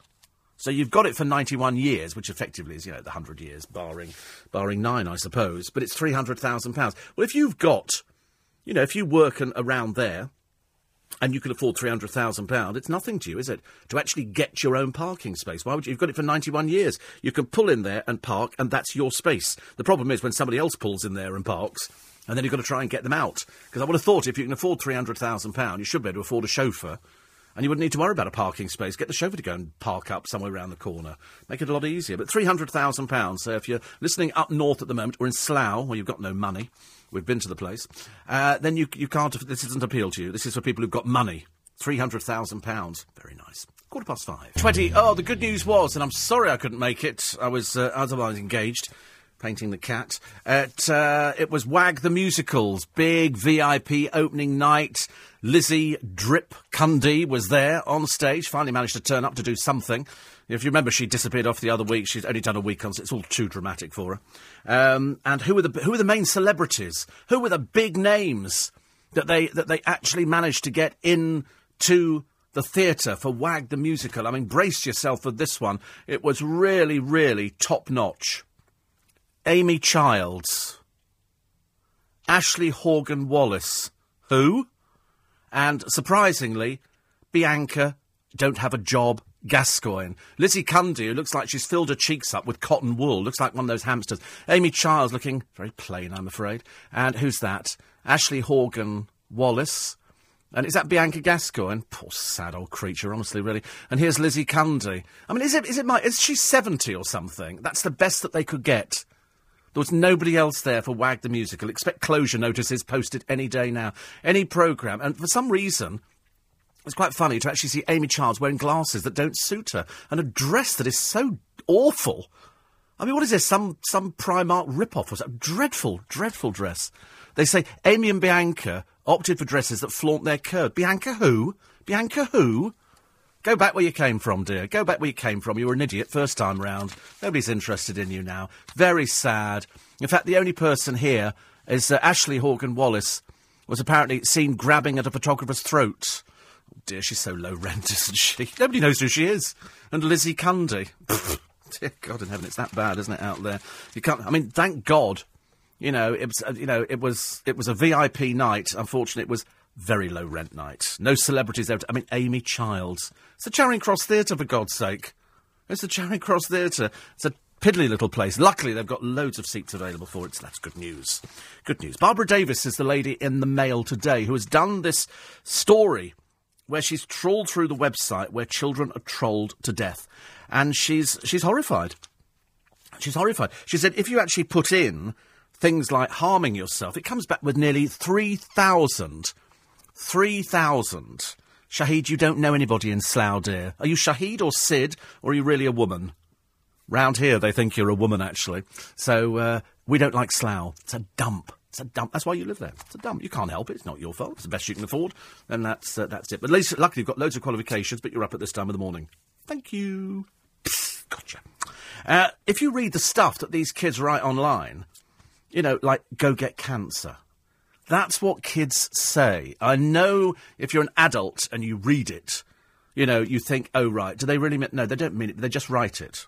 Because they say, you're ugly, fat, friendless. Why don't you drink bleach? All this kind of thing. You don't seriously think that people follow this advice. So where you go on to, and perhaps Barbara Davis hasn't seen any of these sites before. Perhaps she's perhaps she's not read what kids write to each other. They can be quite vile kids. Bullying at school can be the, the worst thing ever. If you're a kid and you're being bullied at school, and it, it's not new, it's nothing new. It's only now they've got all these different websites. What was that story we had a short while ago of a girl who'd had pictures taken of herself naked, and the person who took them circulated them around school to everybody. That's, you know, that was how, how bad it got. Now, if I'd been the headmaster of that school, I'd have expelled the person responsible immediately. Get them out there, bring the parents in, say, take your vile son or daughter out of school. They're a bully. Okay, we don't want them here. You've got to, you've got to throw the rotten apples out as quickly as possible because you know teachers get bullied. I've seen it. I've seen teachers being bullied by, by pupils before. And children can be quite you see them out on the town the language they use. That's what they use when they're out. You know you can imagine they're probably using that at, home. Sean says you're so right slough is a dump. Used to work there for three years. Could wait until 5.30 so could get the hell out of there. Oh, dreadful. That's why yeah, come bombs rain on it, which is great. Uh, I'm now putting you into the sin bin. I've decided I'm too bored with you, too dull for words. So uh, off you go to the dustbin. Thank you. Uh, Kevin the Milkman is quite prolific uh, with his texting. When does he finish his round? Midday, says Paul. No, he manages to do it as he's going along. Because you know you can. T- well, I don't know. Perhaps you don't. Perhaps you don't have the facility on your phone, but I have voice thing. So I can sit there, I can click on the little microphone, and I can dictate to it and then just push the send button and it, it understands my voice. I mean, I think it's really clever, actually, to be honest with you. I've had voice technology in the past, but this is really good on, on the Apple phones. I don't know if Kevin's is an Apple phone, but um, whatever it is, it works. And so you don't actually need to sit down and physically write it. Occasionally, it, it hasn't recognised a word, and I've had to start again. But I mean, it's very easy to do. So that's why he's very, very prolific. Uh, 84850 steve at lbc.co.uk. Uh, were you drinking beer in Wetherspoons, says Paul. Are you stupid or something? I don't know. Further out they get, the thicker they become. I've, i mean, quite clearly, do I sound like the sort of person who drinks beer? Do I sound like the sort of person who's going to be standing in a Wetherspoons? God in heaven, honestly. It's just ridiculous. I mean, I've, thank God you're out there in, uh, in Guildford. Stay out there as far as I'm concerned. Guildford just as bad, I'm afraid, as, uh, as Slough. There's um, a mother who lost her daughter uh, because a drug dealer supplied a drug to her, which unfortunately um, closed down her systems. I mean, she ignored the warnings not to try this uh, 4-methylamphetamine, which is a Class A drug. She was poisoned by Luke Carey. Luke Carey was the drug dealer. Uh, he's been jailed now, and uh, he actually bragged about buying the drug, which is a derivative of amphetamine, speed at a cheap rate, and knew that the batch was blamed for the death of a 22 year old man a year earlier. He admitted seven charges. They've sent him to prison for six years. And the, uh, the mother has said he murdered our daughter. Well, I suppose in a roundabout way, yes, he did. But unfortunately, she should have been more intelligent to know. And how many times can you say it? How many times can you say it? Don't take drugs. If you take drugs, there is a, there is a chance that you might actually end up with a rogue batch or something. I know people say, well, people take drugs every night. And of course, people do take drugs every night. But sadly, in the case of, uh, of Poppy Rogers, she collapsed. She ignored warnings from friends don't take drugs. So I can't help feeling that, you know, if we can't even educate the children not to take the drugs, there's not much hope, is there? You know, I could say, say to the producer, don't go out and drink. And he goes, oh, I'm only having a couple of drinks. You know, then if something happens, I can say, "I told you, shouldn't have shouldn't have taken drinks." And it's because people people do things. They go, oh, "I'll be all right. I'll be all right." That when it comes to drugs, you don't know why you'd want to buy drugs from somebody you don't even know. I can't imagine. I can't understand the mentality of that. So when you get the parents who are so horrified that some of them have even put pictures of their dying and dead children in the newspapers to try and send out a warning to other youngsters that it could kill you, it seems to have no effect at all. I've spoken to parents before who've lost children through taking drugs. And I've said, I don't know what more we can do. You can say to somebody, I could sit here every morning and say, don't take drugs. But I should imagine you could go into most nightclubs in London and around the country and you would find somebody who'd be selling drugs. Somebody would know, you know, either a barman would say, well, he, he might better help you out over there. I mean, that's, that's quite normal in this day and age. You'd be naive to think that drugs aren't freely available. They're freely available everywhere. You could probably walk into most pubs, I should imagine, and find somebody who would know. You say, you know, I can score tonight. And somebody go, yeah, he'll, bloke over there, he'll sort you out. And that's what it is. So, you know, when you look at this, uh, this killer, Luke Carey, who's been jailed, he supplied the drug knowing that somebody had died a year before. You're not to know what effect it has on somebody else. Some people might have taken it and been fine. I don't know. It depends what goes on inside your body. But it's the parents who need to educate the children, and I'm afraid it does come down to the parents in every. You know, you can you can only keep drumming it into them when you go outside. Don't take drugs. Watch your drink. Make sure it's not spiked. Make sure that you know you're aware of how you're going to get home. Make sure that you've got your mobile phone and you've typed in a number in it so that you can call, so people know where you are. It's all, it's all common sense. It's just that people, in the heat of the moment, forget about things. I've seen them behaving badly. I can look out the window here most mornings to see people behaving badly on the effects of drink and or drugs or both possibly although i'm led to believe that if you take drugs you tend not to drink alcohol people tend to drink water so so the clubs don't really make so they hike up the price of water because you don't really need the both do you uh, i mentioned before that uh, poor little Donna Air is uh, trying to drop her Geordie accent to make her fit in with the royal family. I'm hoping the royal family don't want her anywhere near them. Uh, she's always been a bit of a wannabe, I'm afraid. And uh, so Jan Moir's done a piece today on, listen, uh, Ulrich Pet, there's nought wrong with trying to sound posh. Which, of course, there is. It's trying to move yourself. It's like Trudy Styles, married to Sting, grew up on a council estate. But like quite quite posh now. People sort of you know they think they think she's actually quite posh, but she's not really. You know, common roots, which is which is where everybody came from. But in the case of Donna Air, she really is sort of desperately trying to cr- climb that little ladder and uh, at the moment, she's not having too much luck with it. No good having pictures in the papers. I don't know what she does really. Is she model or TV presenter or something? Probably both.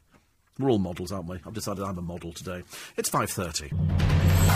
LBC 97.3. Text 84850. Tweet at LBC 973. This is London's biggest conversation with Steve Allen. 28 minutes to 6 Thursday morning in London town. I love, and we haven't had a new gadget out for ages. I'm desperate for a new gadget. I'm desperate for Apple to bring something out, or anybody to bring something out that I can go, now that's a gadget. You know, we've all got over the excitement of mobile phones, we've got over the excitement of sat navs. Now we want a new gadget. And apparently, Samsung have applied for trademarks for a smart watch. This is a watch that connects to the internet and can make phone calls. The Korean company is racing against Apple to deliver the first watch that can surf the internet and make calls. Apple, I think, are working on a touchscreen iWatch, which would work like an iPhone. They've applied for a trademark in Japan in June. Uh, and this one here could be called Samsung Galaxy Gear. So, in other words, it's a, wrist wa- a, a wristwatch or a bangle or something but uh, it's a flexible display that curves around three quarters of the device.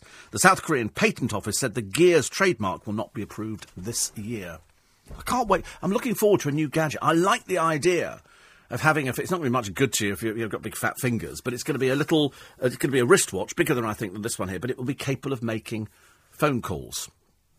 And I quite like that. I think that's sort of modern tech. That's a bit man from uncle as far as I'm concerned.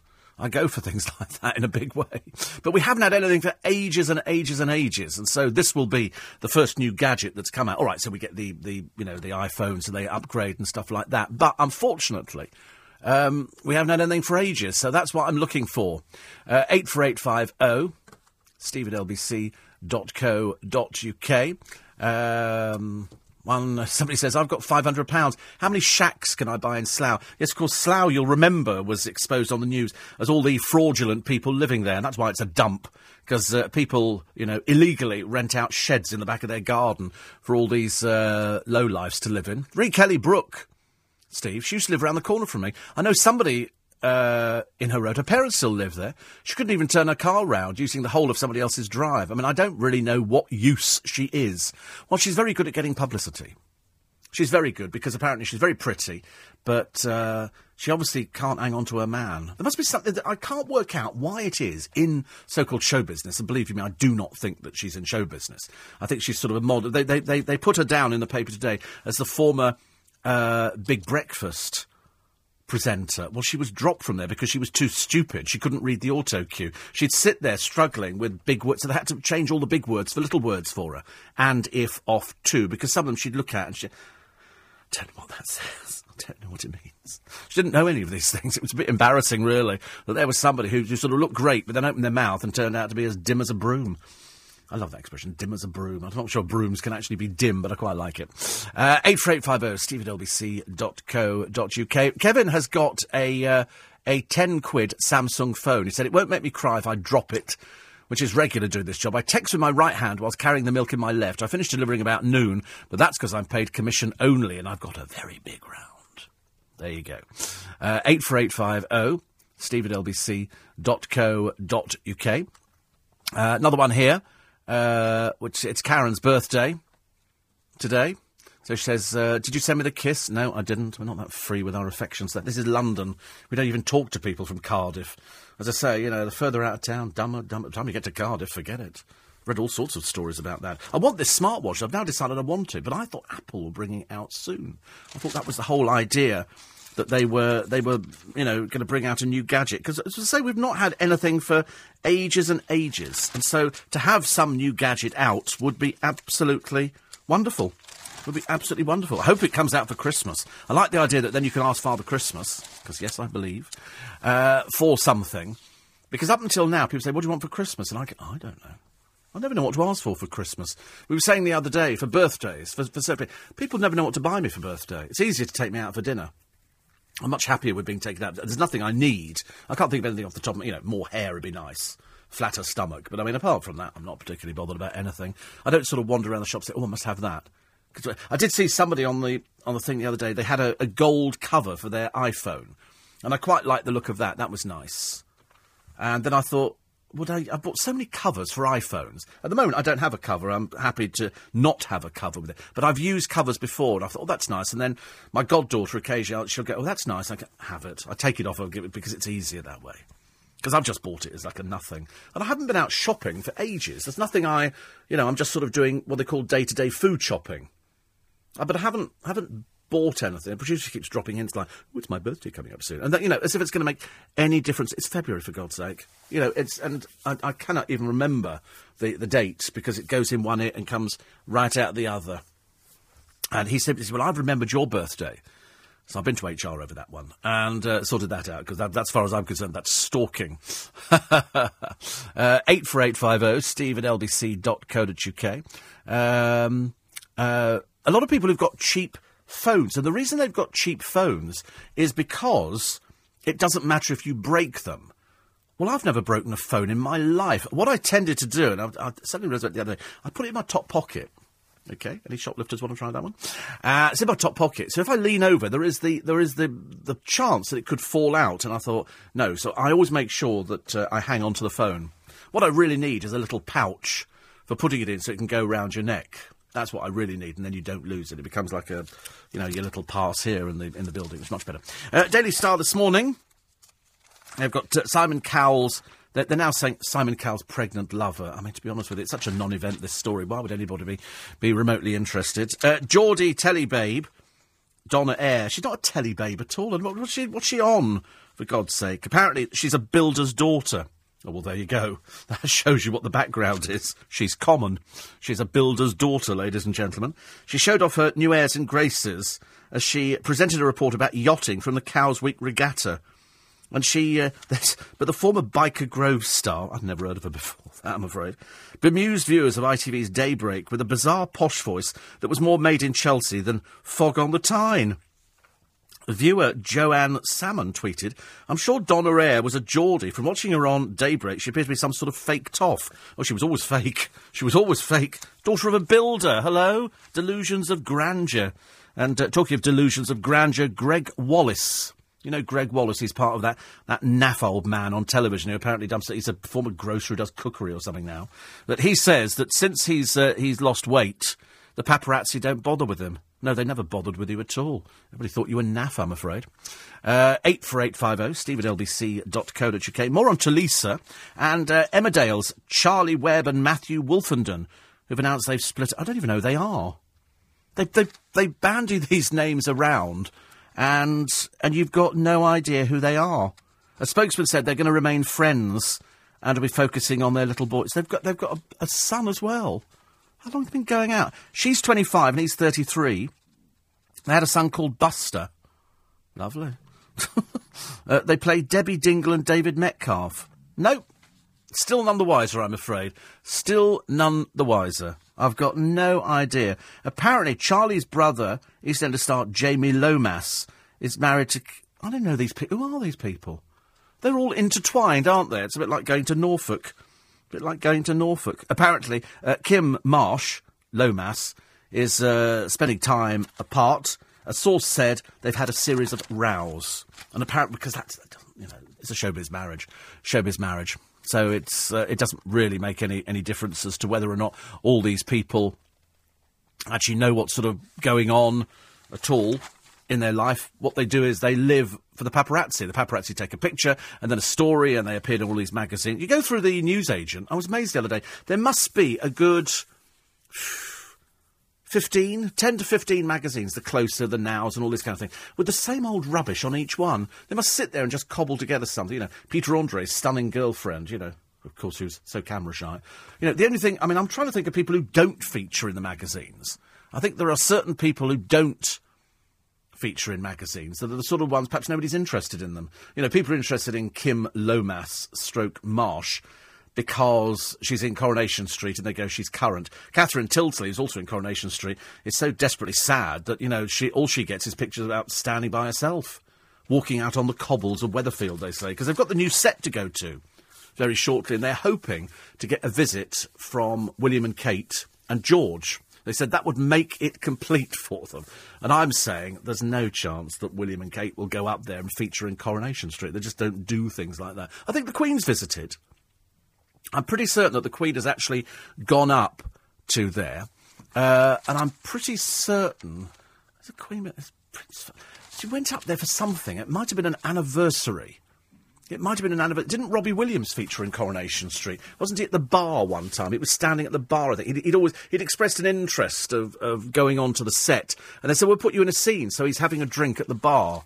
I'm 99, I'm 90% certain on that one. 90. I'm, I'm generally not not wrong. In fact, I'm very rarely wrong. But I'm pretty certain he was on Coronation Street and he stood at the uh, at the bar.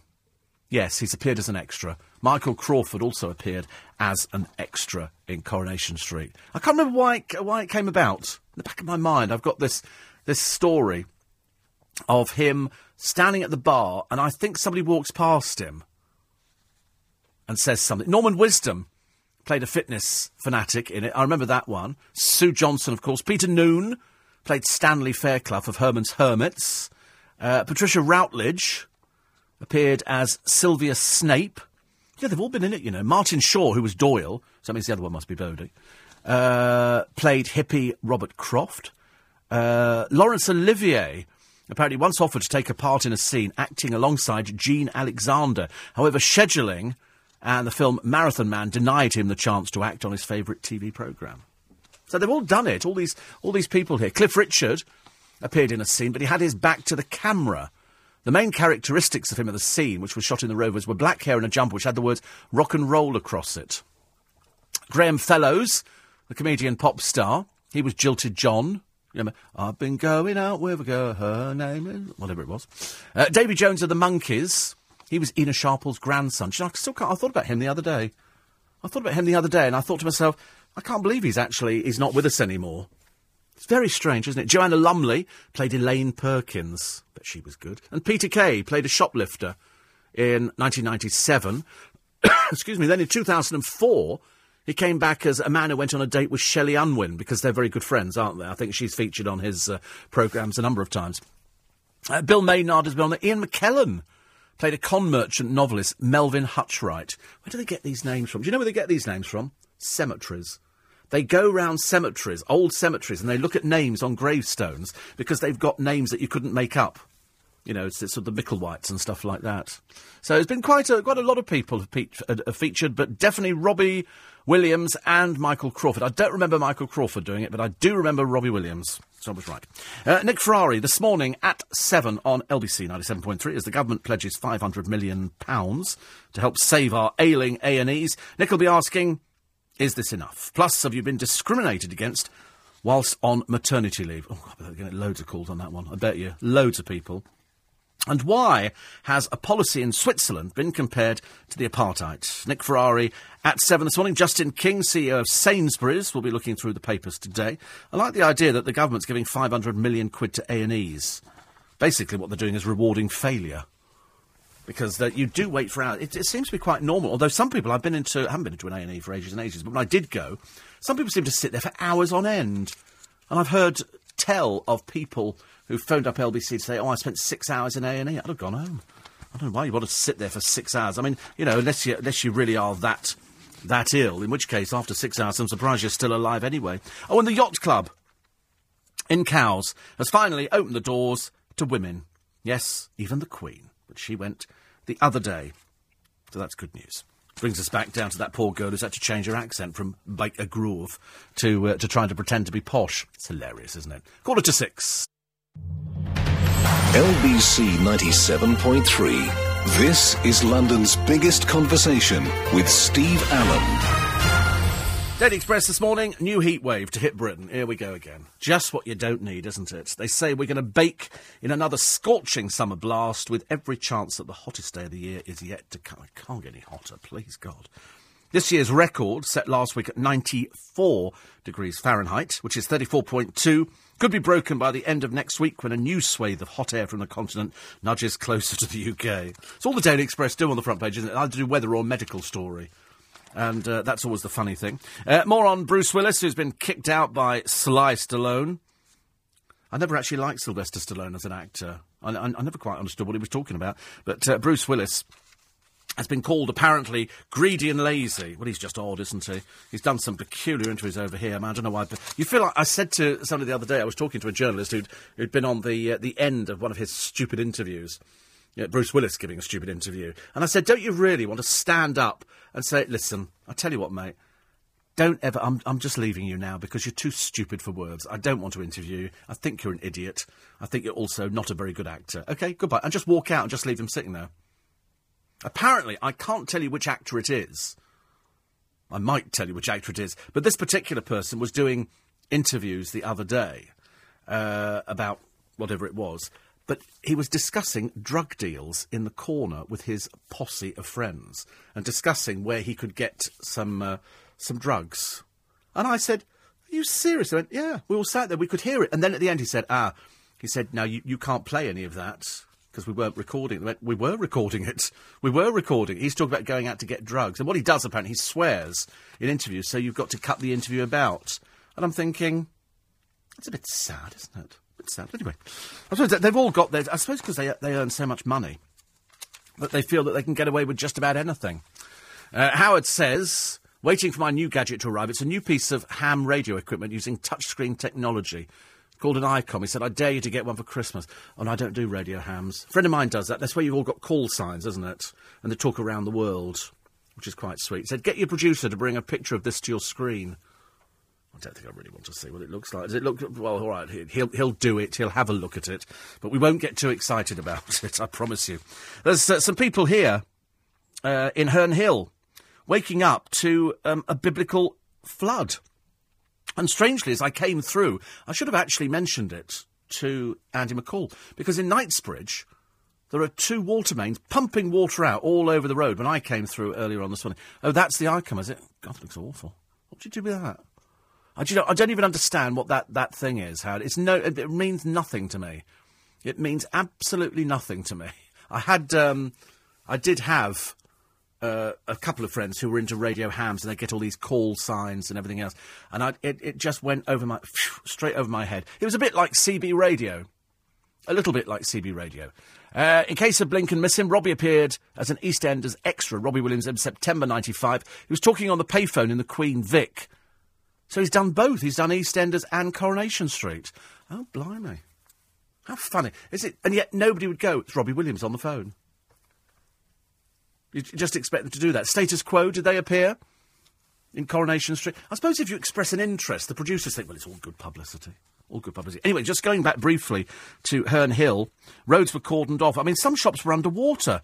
Car, the water was literally up to the door of the car and of the vans, which was terrible. Four feet of water they got in Herne Hill. I mean, you couldn't believe it. Thames Water said it was unclear what had caused the flooding. Water. Water caused the flooding. And they said uh, recent checks had found no faults. Craig Rance, their spokesman, said, We're really sorry to our affected customers. Sorry, blimey, I've never seen anything like it. And of course, afterwards, after all the water has gone, the sludge and the mud and the filth. Oh, disgusting. Actually, I've decided I'm now psychic. I am now psychic. Because, and because everything I think of happens. I've been thinking about winning the lottery for years. So far, that one's eluded me. But I think because God thinks that's greedy, so I'm not too worried about that one. But it was I was out the other day, uh, uh, a few years back. Um, uh, I met uh, uh, a friend of mine who was working in Marks and Spencer as a manager, and I think his name's Will or Bill. Anyway, whatever it is, it doesn't matter. Doesn't matter. I'll have to find out later on. I never get it right. I always forget the thing. And, uh, and then he left and he went uh, somewhere else. He said, I'm going off to, uh, to Tolworth to look after the Marks and Spencers there. And I was driving through, because I'd seen him previously at Marks and Spencers in Piccadilly Circus, up by the Ritz. And I said, What are you doing here? He said, Well, I've been moved to here, blah, blah, blah. So we sort of chatted away. Then I saw him at, a- at a rugby do at the Barmy Arms in Twickenham. And I was driving through Piccadilly the other day and he's, it, he just flashed into my mind. I thought, I wonder what he's doing now. Blow me down. I walk into Marks and Spencer's yesterday and he comes over. I can't believe you're here. What are you doing? He said, Oh, I'm here for two weeks to train the new manager up. He said, Then I'm moving to Fleet in Hampshire. I said, and of course, it just sounds so awful. I said, I was thinking about you the other day, thinking, and I wonder where he is now. And so there you go. Prince Charles appeared in a live version of Corrie as himself for a Corrie anniversary, says Shelley. Did he? I don't remember that. What, what Prince Charles turned up, did he? I like the idea that Robbie Williams has managed to wangle himself onto both programmes, on both EastEnders and Coronation Street, by presumably telling lies and saying, oh, I'm a big fan of the programme. So I do, rem- actually, on reflection, I do remember him being on the phone in the Queen Vic. I don't know why I remember him being on the phone. Was it just that he went and then turned around and said something, and people obviously went, but nobody in the Queen Vic recognised him, did they? Nobody knew it was Robbie Williams. Very strange. Um, Ollie Mann was talking this morning about Britons being absent-minded and leaving front doors open or leaving keys in front door. We've all done it. You know, you've had one of those senior moments. And he was talking about people who used to get burgled because they went out and they left the front door open. But I'm, I can remember when I first moved up to London, I was living in a flat, we always left our doors open. Always left. In fact, I've got neighbours who leave their doors open overnight when we were going through the really hot, hot weather. But uh, it's quite normal. Nobody sort of, nobody pinched it. Nobody had, nobody was burgled or anything like that. But they say, and then of course we had people calling up saying that they'd been burgled. Because the one thing you're supposed to, do, the police say, if you buy something new, like a television or a stereo, not that I think people buy stereos nowadays, because mainly people buy docking stations for their iPod because you get more music on the iPod than physically putting a record on and putting the needle on and that kind of stuff. And so they say that when you actually take the television out of the box, don't put the box out by the rubbish, because somebody going past will go, they've just got a new television. And it means that you're a target. It's like if you've got a removal van outside the house and they're moving stuff in, burglars just sit there in the cars going, oh, it's not. They've got, okay, they've got a television, washing machine. We can have that away.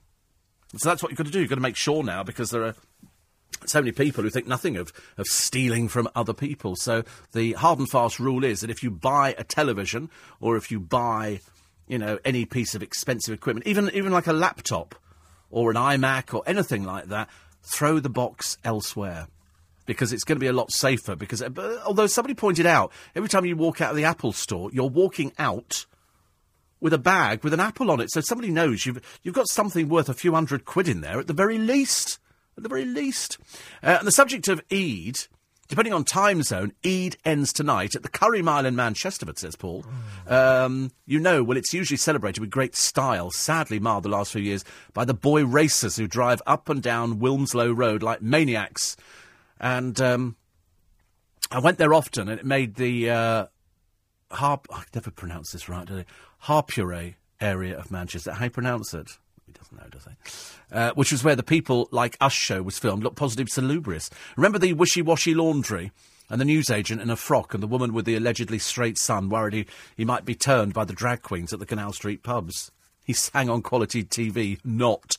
Actually, somebody was telling me about um, Canal Street. They said it's gone right down now in Manchester. Ever since Queer as Folk, uh, it then had a, it, it, sort of had a resurgence, and now it's just turned into sort of stag and hen do's and things like that, and it's uh, not what it was, I'm afraid. Uh, apparently, the Queen, Prince Charles, and Camilla have all visited Coronation Street at various times. Says Paul. So don't be surprised if William and Kate actually go. Robbie Williams, he says, I think did EastEnders, not Corrie. Well, he, he did Corrie as well. According to the uh, according to the thing, and you missed Sir Ben Kingsley off your list, who was in several early episodes, and Status Quo. Yes, Status Quo I, we just mentioned because we found a picture of them. But Robbie definitely did Corrie as well as EastEnders. Well, that's what it says. That's what it says. And uh, Margaret uh, Pellegrini died yesterday at the age of 89. That name might not mean anything to many of you, but if I tell you she was one of only three surviving Munchkins. She was a munchkin in The Wizard of Oz. She played the one who popped out the flower pot and was 16 when she filmed it. So, Margaret Pellegrini, 89, she was a munchkin. Bless her heart, honestly. Claimed to only three, so there's only two left alive now. And uh, he says here, the Stallone film you mentioned in the extra yesterday was The Italian Stallion. I was explaining to the producer that uh, Sylvester Stallone had made a pornographic movie called The Italian Stallion. Uh, a lot of fuss over such a little thing, he says. Yes, that's what everybody else said at the same time. And the celebrity split you've missed, Matthew Wolfenden and Charlie Webb from Emmerdale. They played David Metcalfe and Debbie Dingle. Got engaged in 2009, got this son, Buster. Both still on the show. Matthew won Dancing on Ice last year. And the subject of soaps, apparently, according to internet, the BBC and Richard Desmond are trying to resurrect Eldorado. Oh, my God, oh, that was rubbish. Eldorado. I mean, who was in that? Polly Perkins. There was an actress in a wheelchair because she came in here because she was doing something else. I think, and she was genuinely an actress in a wheelchair. It wasn't somebody playing somebody in a wheelchair like Ironside, who was never in a wheelchair. He just played, you know, a detective in a wheelchair. And there was somebody else in, and I can't remember his name now. Who was the bloke in Eldorado?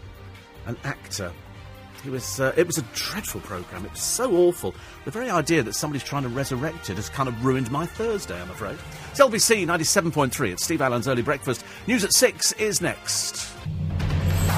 LBC 97.3. Text 84850. Tweet at LBC 973.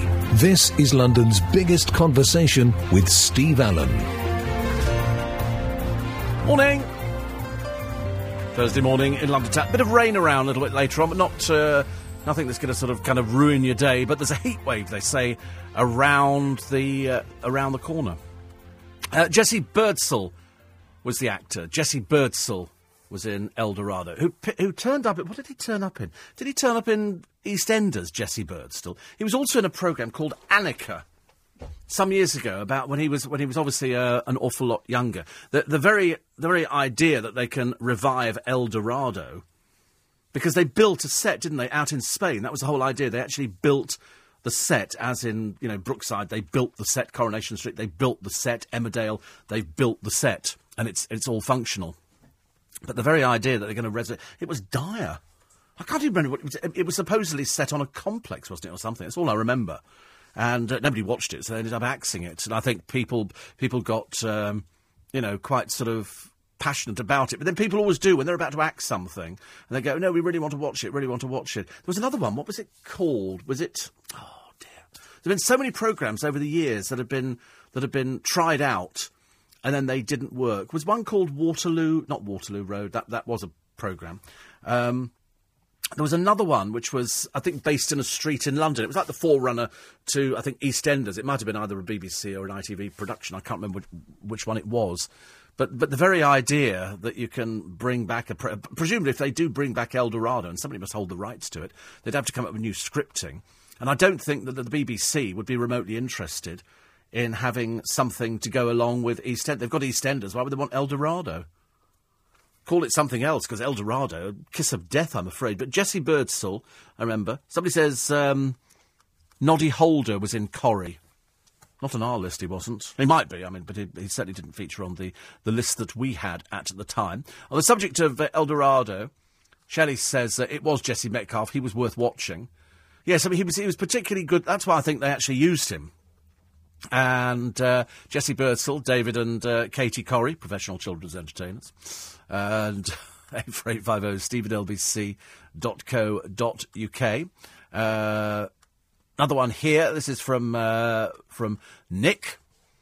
He says, uh, "Lucky me, I bought a TV last December for my wife's birthday through Amazon.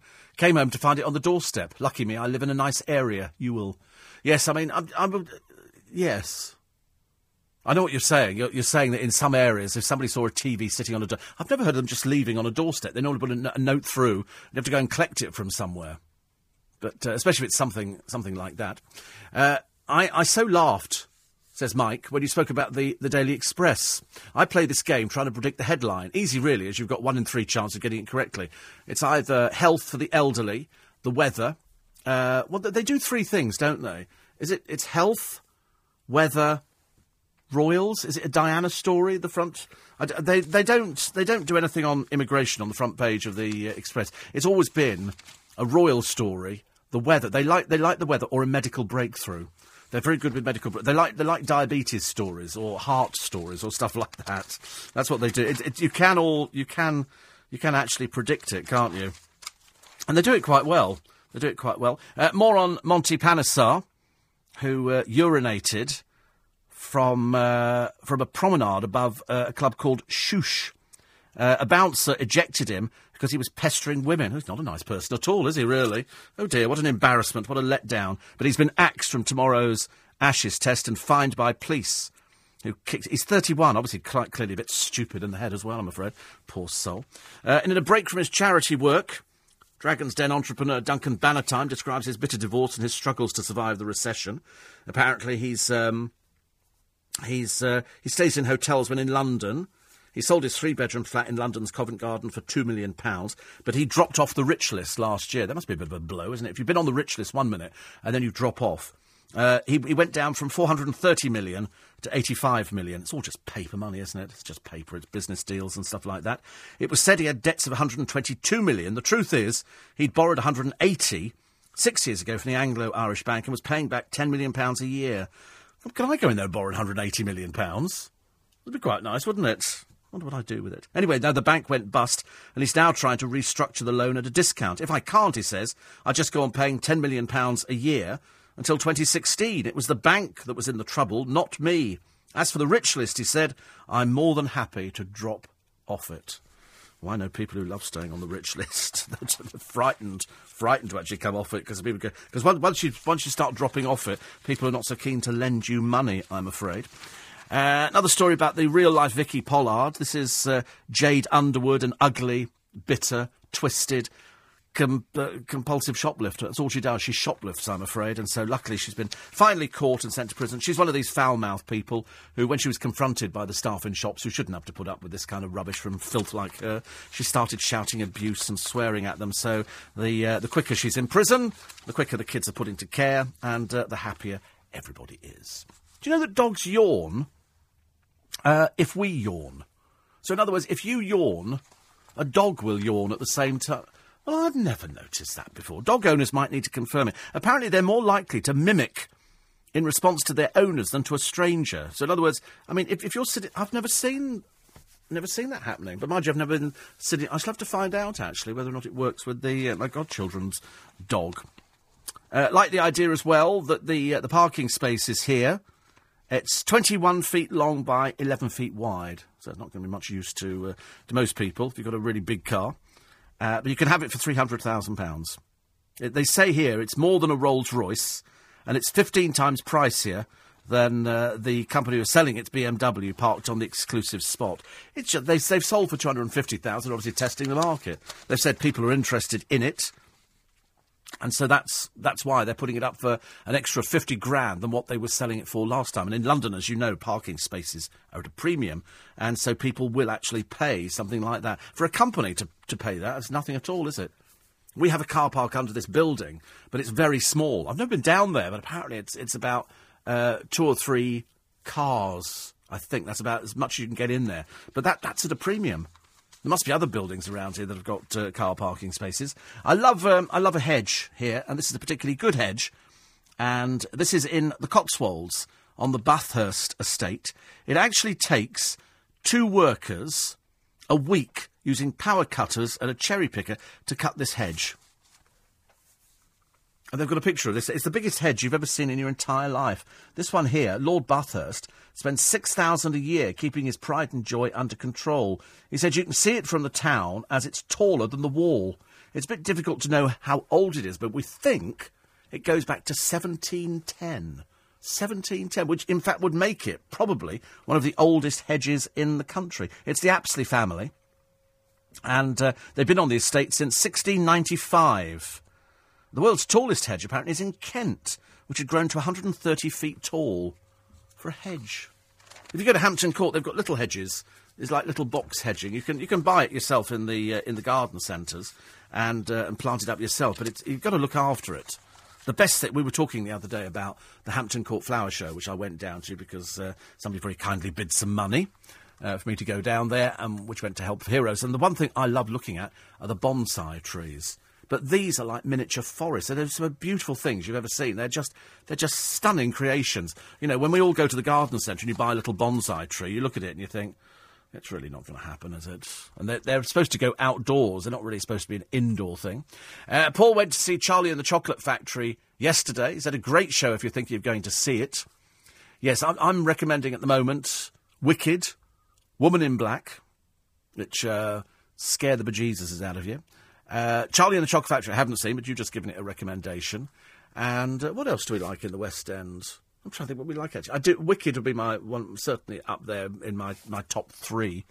Mainly because I just think it's so well done and I, I, just love the whole thing. Albion Market was the show. Thank you, Emma. Albion Market was the show that never made it. And I can't remember who was. I don't think there was anybody in it of any importance, was there really? Uh, Jesse Birdsall was in the film Wish You Were Here. He turned up in Hollyoaks last night's show. Love him, Steve, as an actor.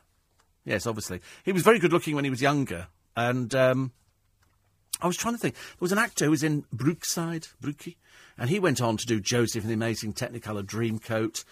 Was his? name? I can't remember his name was now. And he went into a slice of Saturday. David Easter. What have happened to David Easter? That would be an interesting one, wouldn't it? Just find out where, where, where David Easter has, has gone to. Uh, 84850 steve at lbc.co.uk. Uh, Albion Market, says Terry in High Wycombe. Thank you very much indeed. Um, apparently, the world's smallest violin is playing with the news that the horrid Duncan Bannatyne is skint. Do people not like Duncan Bannatyne? Why don't they like him? Is he not nice? I quite like him. I, I mean, I, am not really a fan of, of, of the programme anyway, Dragon's Den, but is it, is, do you not like him? Produ- oh, the producer likes him. Oh, that's all right then. He's a nice person. Listen, I think people always do. Listen, people make money, people lose money. You know, and for your birthday, no money. It's uh, quarter past six. LBC 97.3. This is London's biggest conversation with Steve Allen. Morning, 18 minutes past six, just in case you're uh, clock watching for the train. Run, run. The train. Or failing that, you're lying in bed thinking, I'm getting up, I'm getting up. Oh, wait a minute, I don't need to get up. I'm unemployed. I don't need to get up at all today. I could stay in bed. No, you must get up. You must do something. You must absolutely do something today. Because we're going to have a reasonable bit of sunshine. It's going to be warm, warm, hot in parts. And then a little bit of rain as well. So here we go again. It's watering hanging baskets all over the place. Uh, my email must have got mangled. Uh, your company head. I know I didn't want to mention it though, Paul. I didn't want to mention that. I decided I'd more than enough publicity. Uh, he said I was comparing that to Harpurhey. That's how you pronounce it, being similar. And the show you're thinking about is Albion Market, which had, amongst others, Helen Shapiro. It didn't, did it really? Anthony Booth, good lord, and Carol Kay fell flat on its proverbial in 1985 or 6. Wow. What, and was it, am I being incredibly naive here? Was Albion Market just about a market? Wasn't anything more than that, was it? I don't want to sort of do it down. That's, is that another one that they could, that they could resurrect? I don't know. Uh, 84850 steve at lbc.co.uk. Uh, somebody says it's true that dogs mimic your body language. The closer bond you have with them, the more they copy it. My German Shepherd stretched and yawned every time I did. Bless him. We lost him six months ago, and I miss him terribly. They always say you should get another dog. You know, if, if you if, if you have a dog that that is dying, uh, you should get another one to sort of you know to tide you over, as it uh, as it were. Albion Markets. It was set in Manchester. How was it? Ah, right. I didn't know that. I really didn't know that. Uh, Helen Shapiro, along with uh, John Michie, was also in Albion Market, but he's in Coronation Street. So there you go. 84850 steve at lbc.co.uk. Somebody says, I'm quite certain Maggie Thatcher popped into the Rover's return wearing a rouge outfit and ordered a lemon covered beverage. I think not, I'm afraid. I think not. She'd never have done anything like that. I shouldn't imagine she even knew what Coronation Street was. I can't imagine that Margaret Thatcher would have ever known anything about it. Uh, how can you live longer? I don't know. There's no answer to that one. Is that the Daily Mirror are bringing it to you this morning? Plus, the uh, the dad's fearful plea, tearful plea to the Prime Minister. This is Hannah Smith's furious dad has demanded David Cameron crack down on the net bullies who drove her to suicide. It's it's the, it is the bullying. It's a huge scale, isn't it? Huge scale bullying, and I don't think you're ever going to stop it.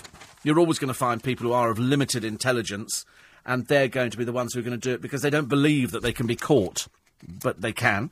Uh, and so, what the Daily Mirror have set up is uh, is is some demands. Inciting suicide should be made a criminal in. Uh, a criminal offence. Social networking sites must have a button on every page that lets the users report abuse, with complaints acted on quickly.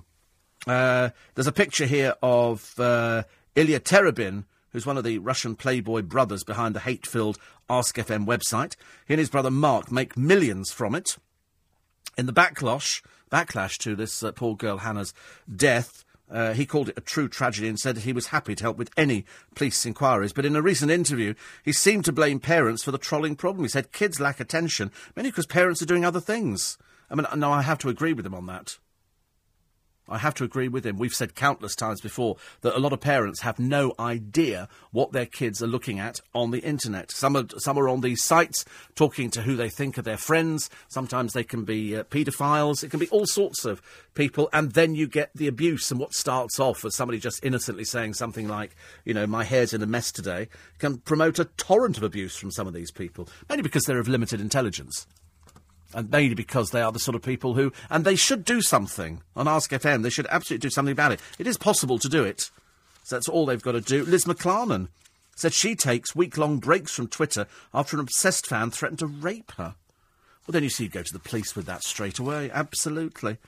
She said, uh, anyway, he, he was targeted. He targeted five fans before.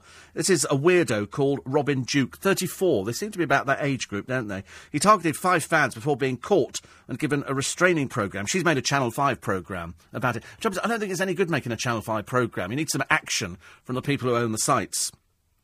She said at first he'd message and say things like, You've got nice legs, and I'd say thanks very much, and then suddenly it escalated. You know, that's that's what they do. They go, "Oh, I really like your show. I really like this. I think you're really good on the telly, whatever." And then it turns into abuse, and that's when you have to find them. So uh, just remember the name Robin Duke is his name. That was the internet troll in that particular case, and we have to name and shame. You have to name and shame. It's the only way.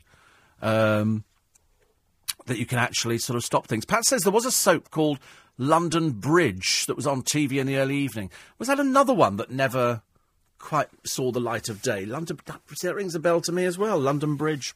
There's also the story today, and this is um, this is the sad story of the dogs who've been put down. It's a dog owner whose ferocious mastiff mauled his former mother-in-law to death.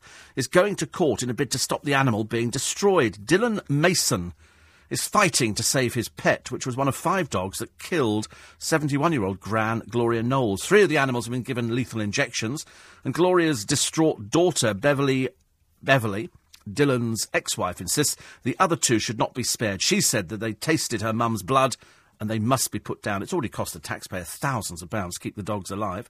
Gloria, you'll remember, was attacked by the five pets at Beverly's home in October. The three animals that have been put down, there was a French Mastiff and uh, some bulldogs, were owned by Beverly. She didn't, didn't object to the Met Police's wishes to put them to sleep but uh, police say the owners of the other two dogs are taking the case to court. Dylan's dog is called Ranger. The other animal is a border collie cross belonging to Dylan's friend, and officers identified only as Miss Zoni. Mother of four, Beverly, who has a son, Curtis, with Dylan, said, We loved our dogs and treated them like family. I could never put a dog over my mum's life. Very quickly after my mum died, we made the decision to have the dogs put down. They've had a taste of blood. You're not going to risk anything else. And she's absolutely right. You have to put these dogs down. There's no two ways about it. It's sad, isn't it? But that's called bad owners of dogs. Bad owners of dogs. You know, if dogs are trained properly, they're fine. But people, unfortunately, nowadays they don't bother training dogs. They can't be bothered. They haven't got the they haven't got the time or the inclination or the intelligence to actually go to puppy training classes and actually learn how to have a sensible dog. It's like dogs on leads, dogs not on leads. You know, see all the beggars around London and they've got dogs and uh, they just sort of sit there, but they just spend most of their time sitting on rugs. I noticed the other day there was somebody sitting sitting down there, and it was a it was, appeared to be boyfriend and girlfriend. So they obviously decided perhaps two can make more money than, than one. Last time I saw David Easter, says Emma, he was playing a baddie on Family Affairs. Was Family Affairs the Channel 5 soap? I think it was. And he was once at Hanwell Station, I believe, as it was filmed near there, and also in Maidenhead. I thought, wasn't Family Affairs, I thought that was filmed at, at um, Hayes. I thought that was Hayes. There isn't a station in Hanwell, is there? Unless they've moved one in. Uh, a young Mr. Elba on the same show, also known as Luther on the BBC. So that's where David Easter was. I'll have to, I'll have to check that out, actually. I'm, I'm, I'm sort of curious. Um, Dean reckons that Clive Bull was in Eldorado. As what? What was it? Was he an extra or something? Was it some sort of reason why he would have been in? He had a non non speaking role, so he was an extra. Did he just wander around or something? Oh right, there you go. Uh, eight four eight five zero Steve at lbc.co.uk. And Lizzie says there was London Bridge. Now where did London Bridge go? Was that another sort of TV soap that, that disappeared completely because the public had no interest. It's funny how EastEnders took off then, isn't it? I mean, Coronation Street you can understand because it was the, the first in this country, although we'd had Compact and various other things. Um, another one that says uh, there was a, a soap type show called The Cress. The Cress, was that the, the Crescent or something like that? I don't know. I've got no idea at all. The Cress. And apparently there was a gay couple in it who were hilarious. Maybe I dreamt it, says Shane. Well, maybe you did. Maybe you did. I don't know. It's, that's ringing a slight bell with me. I can't remember why it does, actually. Uh, no Northern Line northbound from Morden to Golders Green and East Finchley. So LBC says, today is the day I will struggle. Never struggle, for goodness sake. There's worse, worse things happened, ladies and gentlemen. Worse things happen than uh, a few trains. I want to know about the water in um, in Knightsbridge, the spouting, and obviously it was like a huge plume of water coming out the ground. Uh, quickly, let's look through the uh, the paper's front pages. Uh, Nick Ferrari and the team coming along at seven. He's going to be talking about this money given to A and E to uh, to save it, plus uh, this policy in Switzerland compared to apartheid? And have you been discriminated against whilst on maternity leave? Justin King, CEO of Sainsbury's, we're looking through the papers this morning for Nick Ferrari. Uh, on the front, stop the trolls. It's going to it's going to run that one for a little bit unless the government do something quickly. Uh, also, the Queen, one is amused. She's finally allowed into her own club. That's on the Express, where they're telling you that hot weather is on the way, the hottest ever. Uh, Daily Mail today, the over 65 drinkers in health alert. Pensioners were warned to drink less or risk severely damaging their health if you got to 65. Goodness sake. Uh, the Sun this morning, three year pledge on interest rates, and the disgusting Monty Panesar in a piece to piece the shop, arrested by the police for urinating on two bouncers. A rather stupid, pathetic man, I'm afraid, and uh, down in everybody's estimation. How much shame can you bring on the uh, on the team? That's it for this morning. We'll have a free podcast for you up in about. Th- 30 minutes' time, and then the remainder of the podcast up a little bit later on. Take your umbrella, a little bit of rain around today. I'm back with you tomorrow morning for Steve Allen's early breakfast from 4. Next on LBC, the morning news with Lisa Aziz.